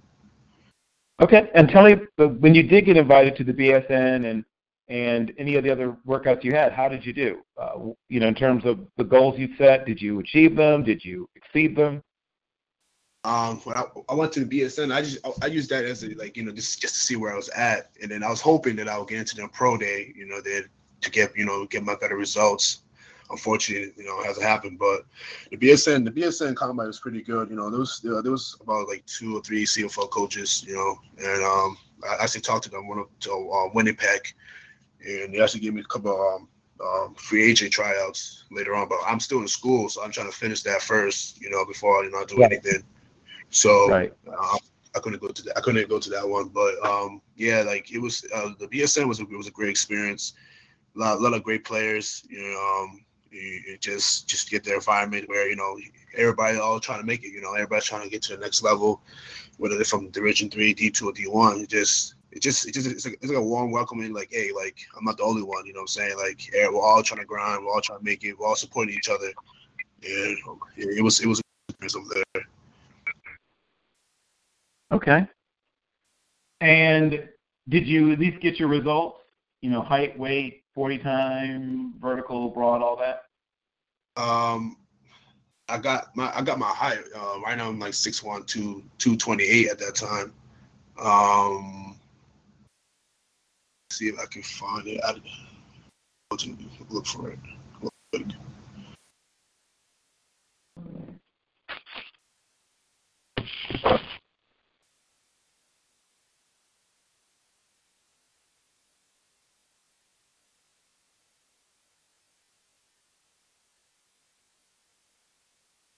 While you're working on that, and let's let me know when you when you find that. Uh, I will swing back around to Mr. Hall. Uh, you had also had, by whatever metrics people want to use, you had one of the best seasons. It's funny between Arrion, with all the attention being paid to other players, between Arrion Archie and Kemon Hall, I have two of the most productive, and by whatever metrics you want to use, two of the two of the best seasons that cornerbacks have had were had by you two, right? Uh, no offense to the guys at whatever school you want to name that you know maybe other people, more people have heard of or whatever, but these two guys, Kemon Hall and Arrion Archie, what pull out whatever number you want: passes, defense, interceptions, solo tackles, uh, you know what what what do you like? Uh, fewest yards given up, fewest receptions given up, yards per reception given up. All the numbers, you guys are in the top, right? I have one of the top FCS, one of the top FBS guys in terms of that. For all the attention paid to all these other guys. Um, so I'll stick with you for the moment, uh, Kemon. What what do you think allowed you, just like that with Arrion, you made a big jump. You were good the year before, but you, you know, were elite this past year. What allowed you to take that big jump? Man, I would have to say, uh, like my junior year, I had I had to fight through a couple like injuries. Like I had like my knees, I had like bad tendonitis and stuff like that. But like I didn't get the understanding about the treatment room and like knowing how much they can help you and and like um my junior year I watched film, but like I ain't watch it as hard as I, I should have. Like I could have made way more plays. I missed out on a lot of opportunities my junior year. But coming into my senior year, my, the spring, like we was like, man, we're not having a season like we did um my junior year. Like all of us just came together, like we, like our bond we, we built during the spring, and like how everybody was just hungry for this season, this senior year, because Nate this is his senior year. Then we had EJ, Ajay, and them. Like all of us just built a relationship together, and like we had we had just helped each other so much. Like through the, the summer training, like fall camp, we had a great spring. So like fall camp, we came in, like we knew like everybody was healthy. Like everybody was like um like I had to just buy into the treatment room like every day, watching film every day, staying after practice, doing like the small little steps with the drills, and like man, we just I would have to say like we just I don't know it was like a bond we had, and we just grew. And like this, this year, like I made way more plays. I was right at I was at the right place at the right time. Like just film, I had to say just like film. That was that's like I love film. I love technique, and like I got a, a position coach in Dallas named Clay Mack, and like he helped me so much with like oh. small steps. Like yeah, okay, yeah. I know who that is. He's uh, uh yeah. he's a but he's very very good. Oh yeah, yes sir. And like I would have to say, like him, like knowing and understanding like the the route concept, the like the the teams we were playing, like I understood, like the game just slowed down for me from my junior year to my senior year. Like I made just so many more plays.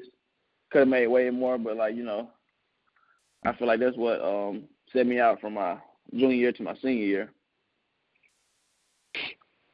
Yeah, well, congratulations to both of you. Like I said, by any measure you want to whip out, you two had amongst the best seasons of anybody playing corner in America. Um, you know, once you get past the, you know, name brand or hype or whatever, um, I'm going to check back with Michael see if he located his results. Uh, any any luck? Yeah, I got I got a few right now. I got the um, my uh, my pro, uh, my vertical was like around like 31 and I feel like I, I feel like I could jump more higher than that. That's what that's why I used to you know the BSN. That's like you know see where I was at. And the cone I had like a seven point two eight. And what else they have? All right, they had they had this um this taser. It was like a like a rigidity uh, computer um taser thing. So basically like you in the middle uh, from the computer, and then wherever the computer goes, to, you, you gotta like shuffle to it. Yeah. They, they give yeah, so I, I got like a 41 over, over there. It was like some new technologies they added, added to it uh, at, the, at the combine. So that's what I have so far. Interesting. Okay, got it. Uh, so I'm going to move back to Arrion for a moment. You have you know, once again, sort of a, a bit of a year for the ages as well. When did you start to hear that you might have an opportunity to keep playing even after college? Uh, which schools came to your came to your school? Did you get any direct contact with any scouts? And did anybody ask to see, you know, your tape or or information from you?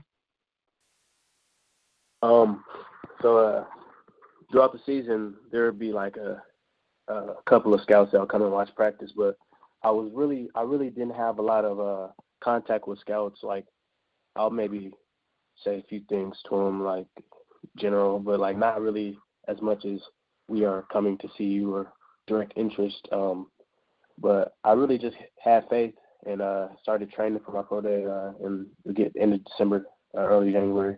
Um, and then I really started uh, realizing that I could, I actually have some some opportunities waiting for me um, at my pro day. Uh, feel like I did all right, but I uh, I strained my hamstring a little bit and I had to stop midway through. But before that, um, I had a lot, a few, a few scouts coming up to me and asking me questions and uh, saying they're going to take a look at some film. Um, but I really just didn't have a lot of contact interest or really like that before that it was just uh, me myself working for my pro day, and it paid off a little bit. So I'm pretty happy about that. Okay, so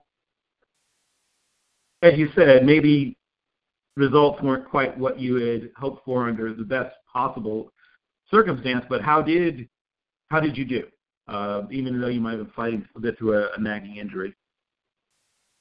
Um, I did uh I did pretty well up until the point where I stopped. Um I had a a thirty point five inch vertical which I felt like I didn't it was the very first one and uh I it was in alphabetical order, so I was the very first, and I feel like I could have did. Yeah, I figured if you're Arrion Archie, you're probably going first for a lot of things. Yeah, yeah, exactly.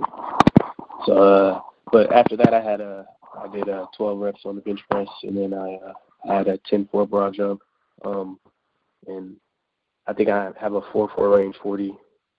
And then during my pro agility, uh, when I was planning, I felt a, a little pop or a little a little discomfort in my hamstring, so I, I shut it down at that point. But um, there are a few a few scouts that are are pretty impressed with before up until that point. So I'm just taking it, see where it goes from there.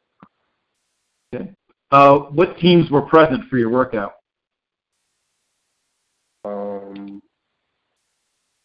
I think the uh, I think there were 15 teams. Um, I'm pulling okay. up the list right now. Right.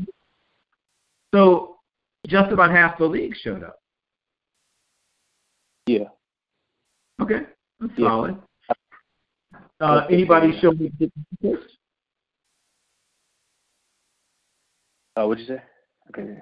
Did you draw any anybody? Was there any teams that showed you any particular interest? Uh, yeah, the uh, the Lions scout, the Bronco scout, um, the 49er scout, and the uh, I think Jet scout. Okay. Okay. Any of them indicate they might want to bring you in, or they just gather information, or what kinds of interactions did you have? Um, the Lion scout told me he was uh he was gonna go back and look at my film and uh do that. Uh, Bronco scout um told me he was gonna uh, reach out to my agent when he gets done with his uh his pro day rounds. Um, and then I got an invitation to the 49ers uh local day Excellent. his that was that was pretty good. Yes, Arrion. You have a gift for understatement. That was pretty good. You're not a really excitable guy, but that's good, right? Because you need to not be panicky if you're going to be playing quarter. I like how cool and calm you are. If you won the lottery, you'd be like, "Yeah, that was that was all right. That wasn't too bad, winning all that money." yeah. Nothing wrong with that. Yeah. There's nothing wrong with being cool, calm, and collected. Uh, I'm going to finish up with Michael. I have just one or two questions for him, and then I'll let him go on with the rest of his life and his day. So, Michael, you're the kind of guy that's going to have to fight and bite and scratch. I'm not even going to lie to you. I mean, you clearly are not going to be drafted, obviously, or at least not by the NFL. You might get invited to a camp, and you will be the bottom of the totem pole, right? You will be the lowest guy on the totem pole, right? I mean, you'll be the guy who was in Norfolk State but didn't even get the chance to put together a full season. Clearly, you have talent, but everybody, at, at, when you get to this level, everybody has talent. Like talent, talent alone isn't going to do it. Uh, you're going to have to find something that's going to stand out amongst really a, basically a freak show of ludicrously talented people who many of whom have played football with and against, you know, people who are more well known and coaches have seen more of and all this other stuff. So you've got a lot to overcome, Mike.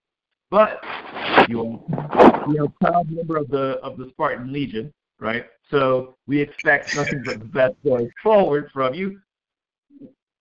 What have you been working on? And I'm assuming special teams is probably one of those things. But what have you been working on so when you do get to a camp, you aren't quickly ushered right back out the door?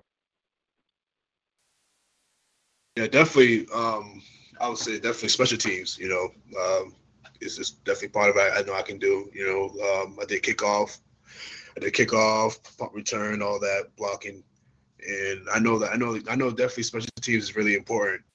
You know, realize how important it is. You know, because uh, you know guys will be like, I, I don't want to do special teams. It's not it's not me. I want to be on the field. I want to be you know on the defense or the offense. But people, don't realize that you know special teams you know can get you a job and I, I, I don't mind doing special teams. You know, I loved it ever since. You know, I, that's how that's how I, you know in high school I first started playing football. That's how I got in. You know, doing kickoff, special teams, making tackles, and then eventually I got opportunity to play on, on, on a you know on a regular defense. So definitely, I know if I if I know I'm the bottom, the bottom, and I need to like come up and you know open people's eyes. And I know definitely special teams will definitely will help me out doing that, moving forward. Yes, yeah. I mean, that's that's everything.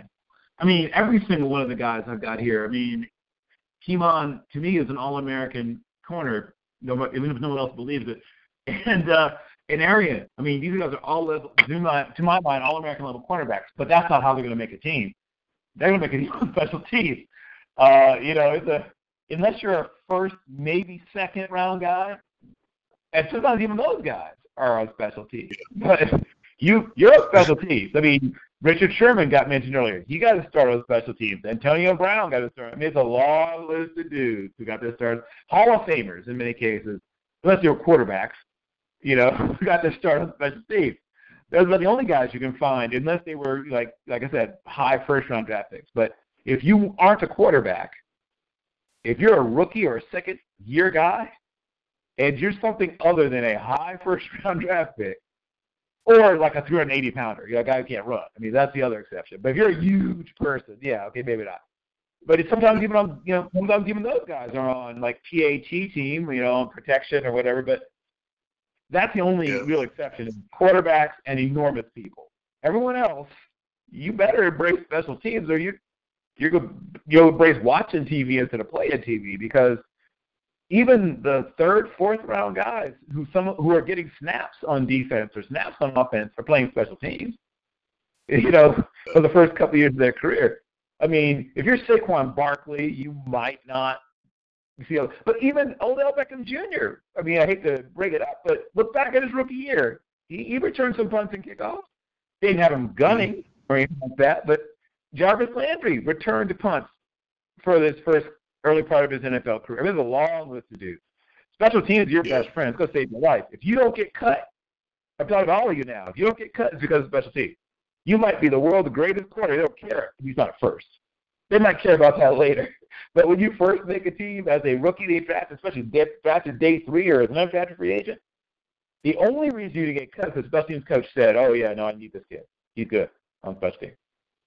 They'll never find out what you can do as a corner unless you can do something with special teams, or what you can do as a linebacker unless you're first do something with special teams. So, yes, special teams, star, check mark, circle, whatever you got to do.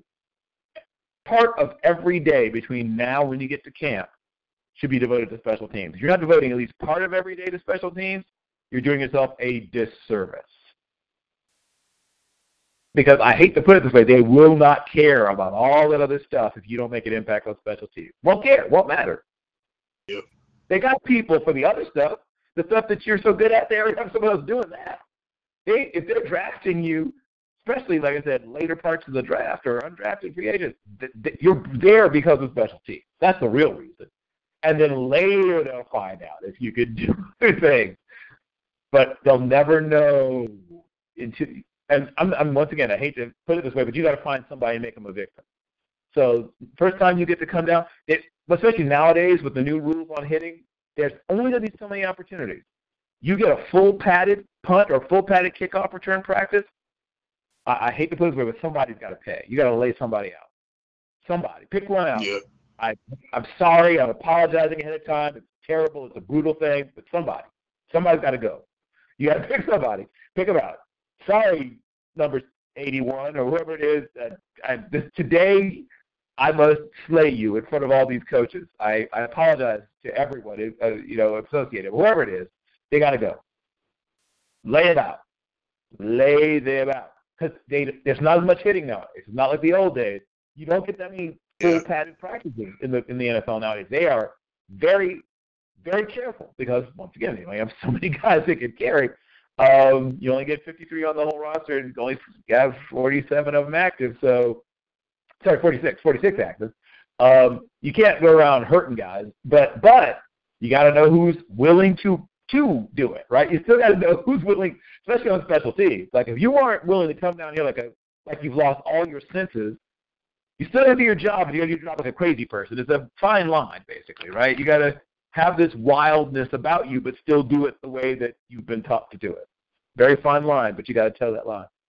Uh, so please spend some time every day, even if you're not doing something physical, then on the mental side of it.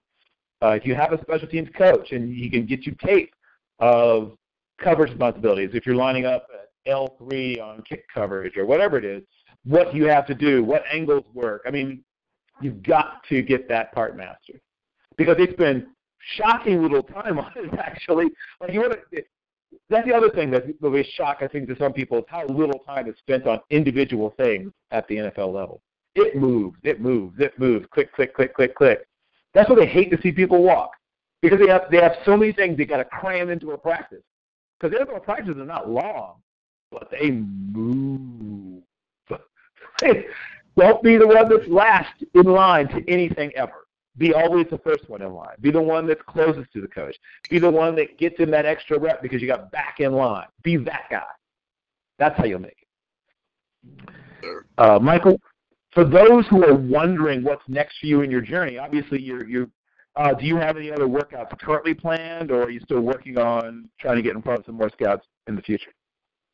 Yeah, I'm still I'm still working on it uh, as right now. But like I said, the one in May, the, the ANC combine is the one I have so far in front of me. Okay. I'm preparing for. Got it. So, yeah, that's right now. So That's, what- that's what I have. What I will need from you is your updated numbers, uh, obviously height and weight, just in case you know any of that changes. But uh, obviously the rest of your testing numbers as soon as you can get those.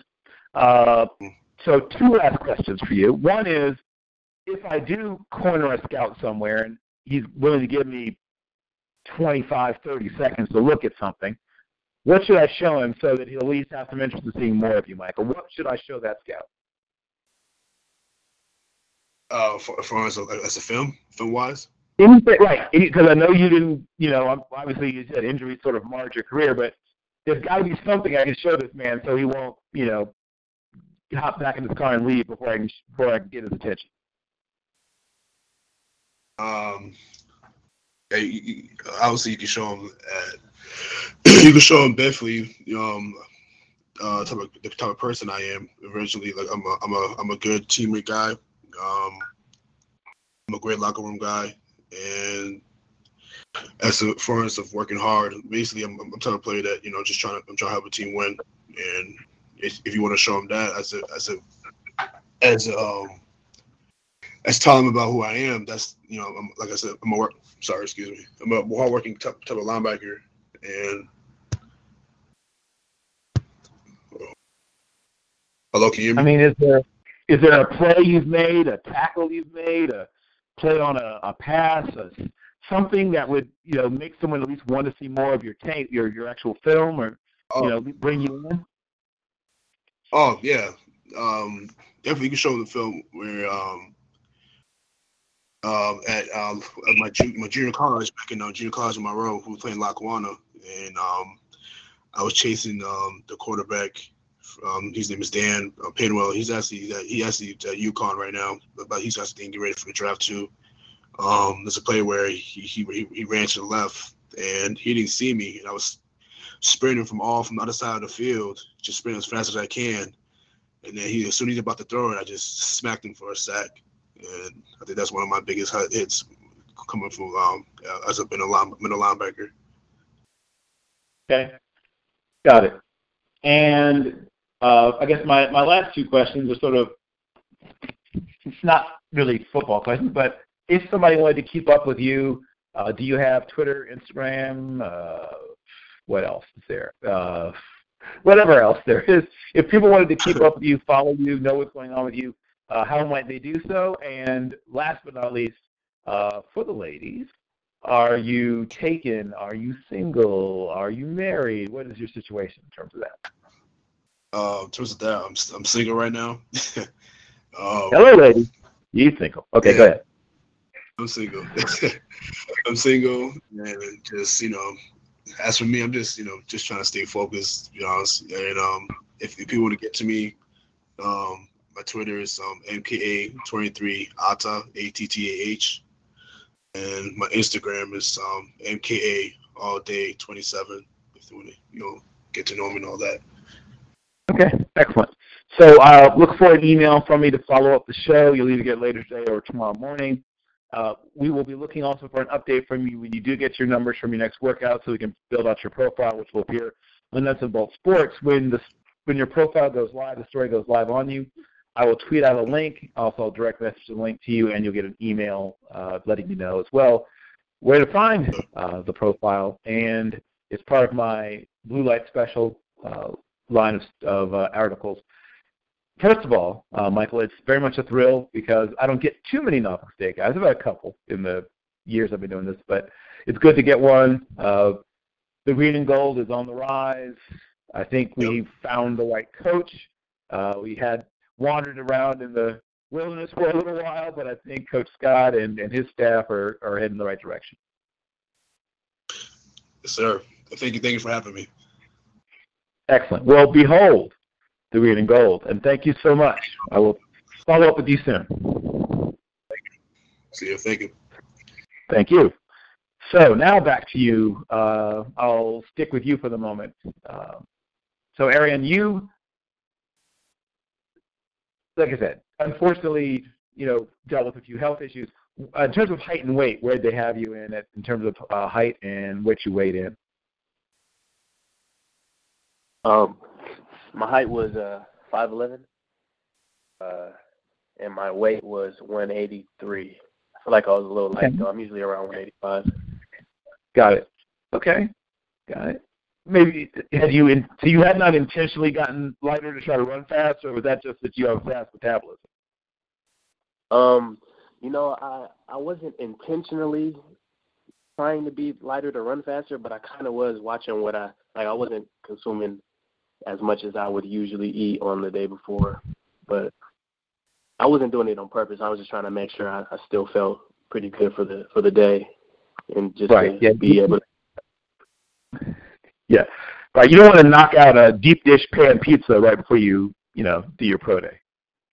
Nah, nah. That would not be ideal. That would, uh, okay. Well, first of all, good luck on the 49ers local day. I I think you will open some eyes. Uh, how how is your hamstring coming along? It's a lot better uh, today. I haven't started uh, working on it yet. I'm going to start next week, but there's there's not any pain in it right now. So I'm just working on strengthening it now to make sure that Okay. I'll be great. Excellent. Excellent. Well, good. Like I said, you know, you don't don't want to get too fast and loose with that. Uh, it's it's your part of your livelihood. You know, you're now uh, uh, chairman and CEO of your own independent corporation. You know, Arrion Archie's Industries, and you need to take care of, you know, all the assets of the industry. So I will ask you my last couple of questions. Um, in terms of the legacy, you and the group you came in with left. What do you think? Like your, what do you think your legacy was at USD? Um, I feel like me and my my teammates for my for my past couple of years, we've we've kind of we've kind of uh, expanded expectations. USD football. Uh, we proved a lot of people wrong with some victories we had. Uh, we we we kind of shown the world that there's more to USD than the other sports. We could play football. We could match up with with, with teams that people didn't. It's not normal for us to be able to play with. So I think we did good at that, and they're going to continue to keep on getting better down there. Yeah, we have good coaches. Uh, everything's going to keep progressing. Okay. And we got to hear Kemon Hall sell his school. So if there was a young person thinking, you know, about maybe they're looking about thinking about Bucknell or they're thinking about Yale or one of the service academies, but they're also considering becoming a Torero, what would what would you say to them to maybe bring them to your school as opposed to the other places they might be considering? Um, uh, just see there's a certain degree of closeness that the, the team and each position group has that you might not have at the other schools. Um, the coaches feel like they're they're more geared towards the players and making sure that we're successful uh, off the field and on the field. Uh, the program, the, the academics is is is top of the line as far as private schools and in school in general is it's a good quality of life out here. Uh, when you come here, you're gonna have good, you're gonna win, and you're gonna do well off the field. So it's just a good experience coming out here to USD. Okay, got it. And sort of my more unofficial question uh, for the ladies. Uh, what is your status, young man? Are you uh, taken? Are you married, engaged, uh, single or ready to mingle? What's your situation? nah, I'm I'm single. Uh, Hello. You know, focus, but yeah. engineering degree from USD, ladies. Not hard to look at. Fast, nimble, maybe headed to the NFL. Uh, but right now, married to the grind, but maybe things might free up for him in the near future. Okay, excellent. Uh, and if people wanted to learn more about you, find more about you, follow you, etc., on social media or whatever kind of platforms you might be, where and how could they do so, Arrion? Uh, I'm on Twitter, um, underscore Arch Era, A R C H E R A, and then uh, on it, let me just search up Arrion Archie a R R I O N R G A R C H I E. Then I should be the one that pops up. Okay. So once again, as with others, there will be a series of follow-up questions I'll be using to fill out your profile on Nuts and Bolts Sports. Once you do receive what I'm sending you, just respond as soon as you're able. Uh, obviously, the sooner you respond, the sooner I'll be able to turn it back around. If I get it back, you know, Monday, it should pop up you know, about a week or so after that. If I get it back after that, it'll take, you know, correspondingly long, that much longer to get it up. But it has been very much a pleasure. I have, as you know, uh, I've been sort of semi-stalking you in a professional way uh, for a while, and I'm very, very, very pleased and excited. You are wildly underrated, in my opinion. Uh, there are, there, I don't know why, what that's about. I don't know why there isn't more discussion of you as a player, but when I mean, and no offense to anybody, I mean, I I love Jimmy Moreland's tape. I love a lot of guys' tape, but I think you should be. If somebody's talking about FCS corners, you're right there with them in my mind. If it's whoever else you want to mention, right there, right there. um, I watch Arrion Archie's tape. Uh, okay, I'm I'm fine, but that if you had one game to single out, right, that you think is the best game you've ever played in your life, what game would you say that was, Arrion? Uh, I'm gonna say probably. Uh, I would say Nicholls State, but we we lost that game, so probably a That's okay. That's okay. If if your best game once again, I t- team spirit's awesome, but I'm trying to study to, a, to an NFL scout. So I need to to put on the tape that's going to make him go, wow. So that means that um, Mr. Jean Pierre was in that game, right? The speedster from Nicholls State. Sure. Damien Jean Pierre. Yeah, but uh, did I wasn't. Did I you wasn't, ever? Okay, go ahead. The other the other receiver, um, I can't remember his name. He was number five. That was the that's the larger guy, but okay, that's the bigger of the two, right? Yeah, yeah. Yeah, yeah. Okay, I know you're talking about. So you you gave him, you know, eh, the nightmares, right? Yeah, you know, they were there was a there was a series of plays where there I was just getting deep shot after deep shot, and I I actually had a, a interception in my hand and I dropped it. You know, I was kind of disappointed by that, but I had a pretty I, I I'm pretty proud of my performance that game. I, I stood tall and didn't allow anything. Okay. Well, yeah, I mean, obviously you had a bunch of good games. I would agree that that was a good game, and you know, you had a few others that I think easily could go on a, you know, if somebody was looking for uh, to, to feature some of the things you did best. Well, once again, please do look out for an email in the next couple of days. I know you've got a lot going on because you are you graduating this spring? I have two more semesters because of the program, but I'm still in school right now. Oh, okay, okay, got it. And then I suppose when when when football does finally finish for you, you're going to put your engineering degree to work, I assume. Yes, sir. I like to be an engineer after or whenever football is, is done. Um, for for hope, hopefully not soon, but whenever it does. Um, yeah, hopefully not soon. Structural engineering, civil engineering. What uh, do you have a flavor, a type of engineering that you most enjoy? Um, I think I, I'm I'm uh, emphasizing in software and uh, embedded uh, designs. So like uh, like programming and things like that. Software oh, okay. stuff. excellent. Well, so no matter what happens, it's clear that you're going to do well in this world, and I, I want to congratulate you for once again being one of the most, I think, one of the most improved players in the country. Uh, to you know, to see what you did over that, you know, 2016, 2017, 2017, 2018 to 2018, 19, night and day. Uh, physically stronger, your grasp of the game tremendously improved. Uh, you seem to know when to take chances and when to play it safe. I mean, all the things you all things I look for at least. So I thank you so much, very much for your your time, your talent, your attention. Like I said, you'll be hearing from me again soon. Keep up the good work. Thank you for having me.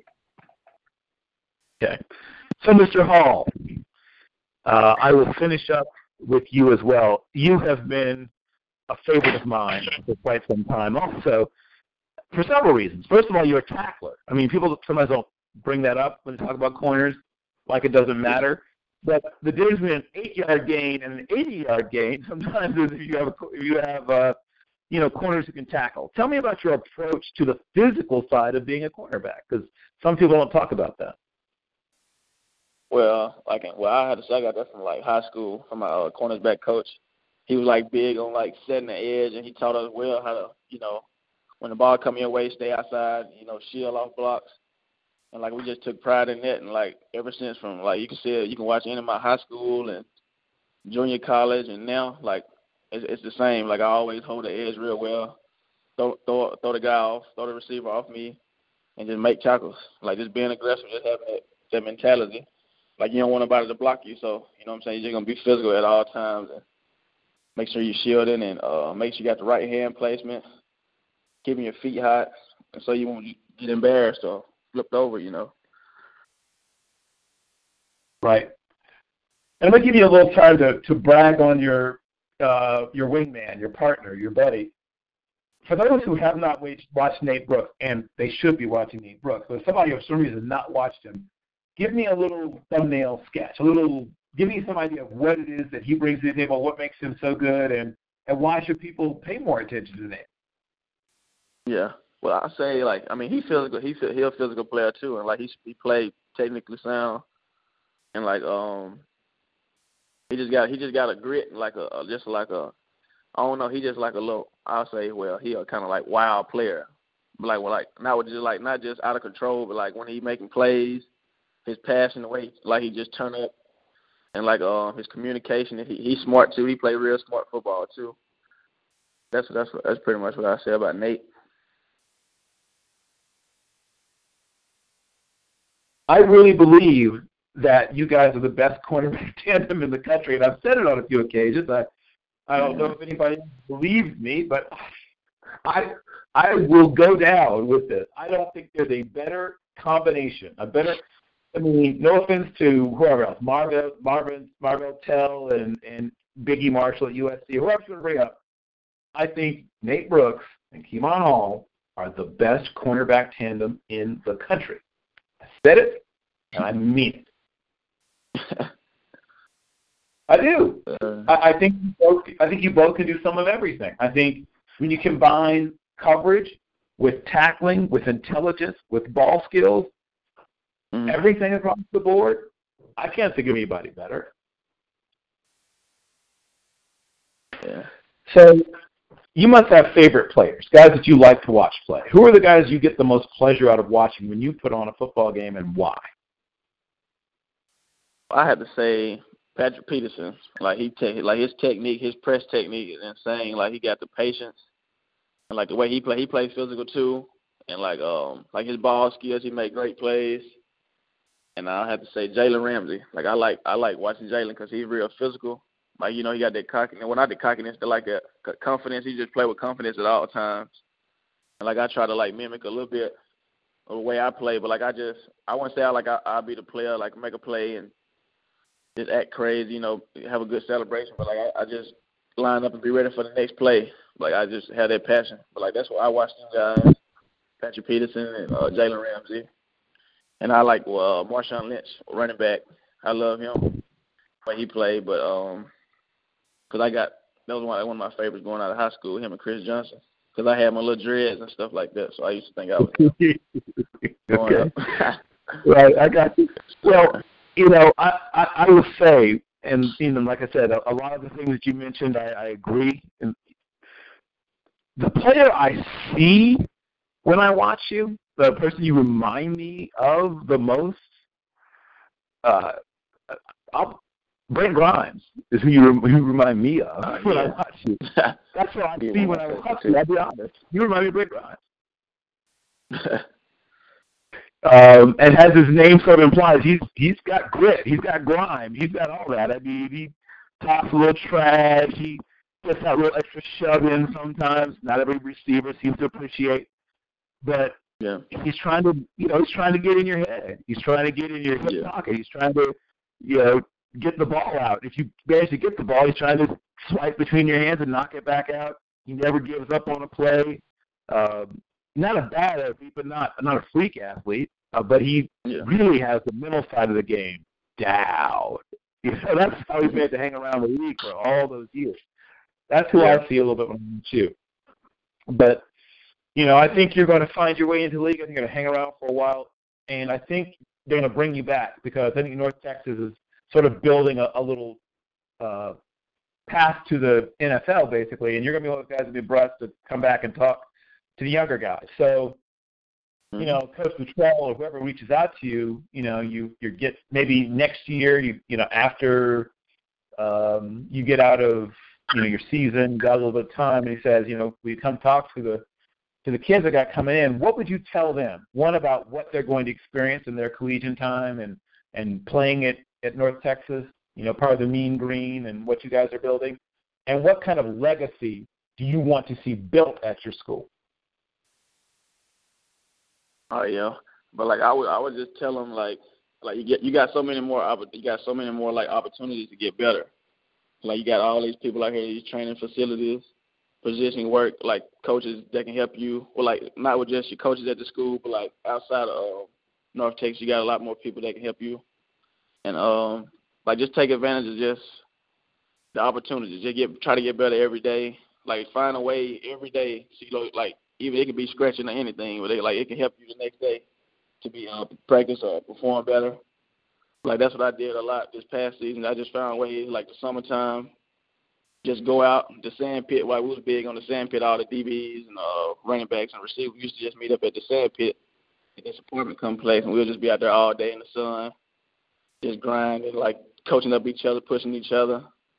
But like the legacy here, our past this past season, like we was big on our character. Like our um, coach, what he said was, our character drive our process, and our process equals our results. And like this year, we had great results. Well, we didn't finish how we wanted to, but like the injuries and stuff this season that we had, and like it, um, I don't know, like the legacy, the culture, like the coaches, the um, the people around, like the the GAs. I mean, like the GAs, but the um, director of the athletes, like they was like they just took great care of us, like tried to help us, like the people, like they growing the program, got the indoor facility coming. Like man, just it's a lot, and it's a, it's I mean it's a great university like school wise and and everything else. Yeah, gotcha. And sort of my more unofficial question: uh, What is your status, young man? Do you have a special someone, a fiance, a wife, or what is your situation? I got I got a girlfriend. Yes, sir. Okay. And who is that special young man? Everybody call her Dree Dree. Dree? Okay. Yes, well, Dree, I hope you and, and Mr. Hall uh, enjoy this ride. It's going to be some of everything, right? A little bit of everything that you can experience is going to happen. It's going to happen very fast. I wish you very much all the best as you undergo this, you know, really amazing experience coming your way. I think you're going to be one of those guys that just refuses to allow himself to be cut. You know, just keep mm-hmm. making enough plays that you know they won't be they'll even if somebody wants to keep somebody else, they'll look, they'll just have to say, well, we thought we were going to keep this guy, but this Kemon Hall keeps making plays. Uh, so I, I think you are going to be in the league for a while. I think you're going to, like I said, make a name for yourself, and I, I very much look forward to hearing back uh, and keeping up with you. You're going to get a series of questions. Uh, they should pop up in your email either uh, today or tomorrow. And if you respond and then send back a photograph of yourself, uh, that will allow me to build up a profile and, and, do a story. It has been a real pleasure. Uh, Kemon Hall, cornerback, North yes, State. I, I think, like I said, there's big things in your future, young man. Yes, sir. And thank you for having me on here, too. Oh, well, thank you. It's been a real pleasure. Uh, you are tremendously fun to watch on tape, and your character and your drive and your intellect very much come through when the person gets to know you. So it's been a pleasure getting to know you. Uh, I want to thank also, well, everybody. Obviously, Arrion, uh, tremendous having him on. Uh, I very much enjoyed having Michael with us. Um, Zach apparently had to run. I'll see if we can catch back up with him later at some point in the future. Uh, it was a real thrill getting to know Jerome as well.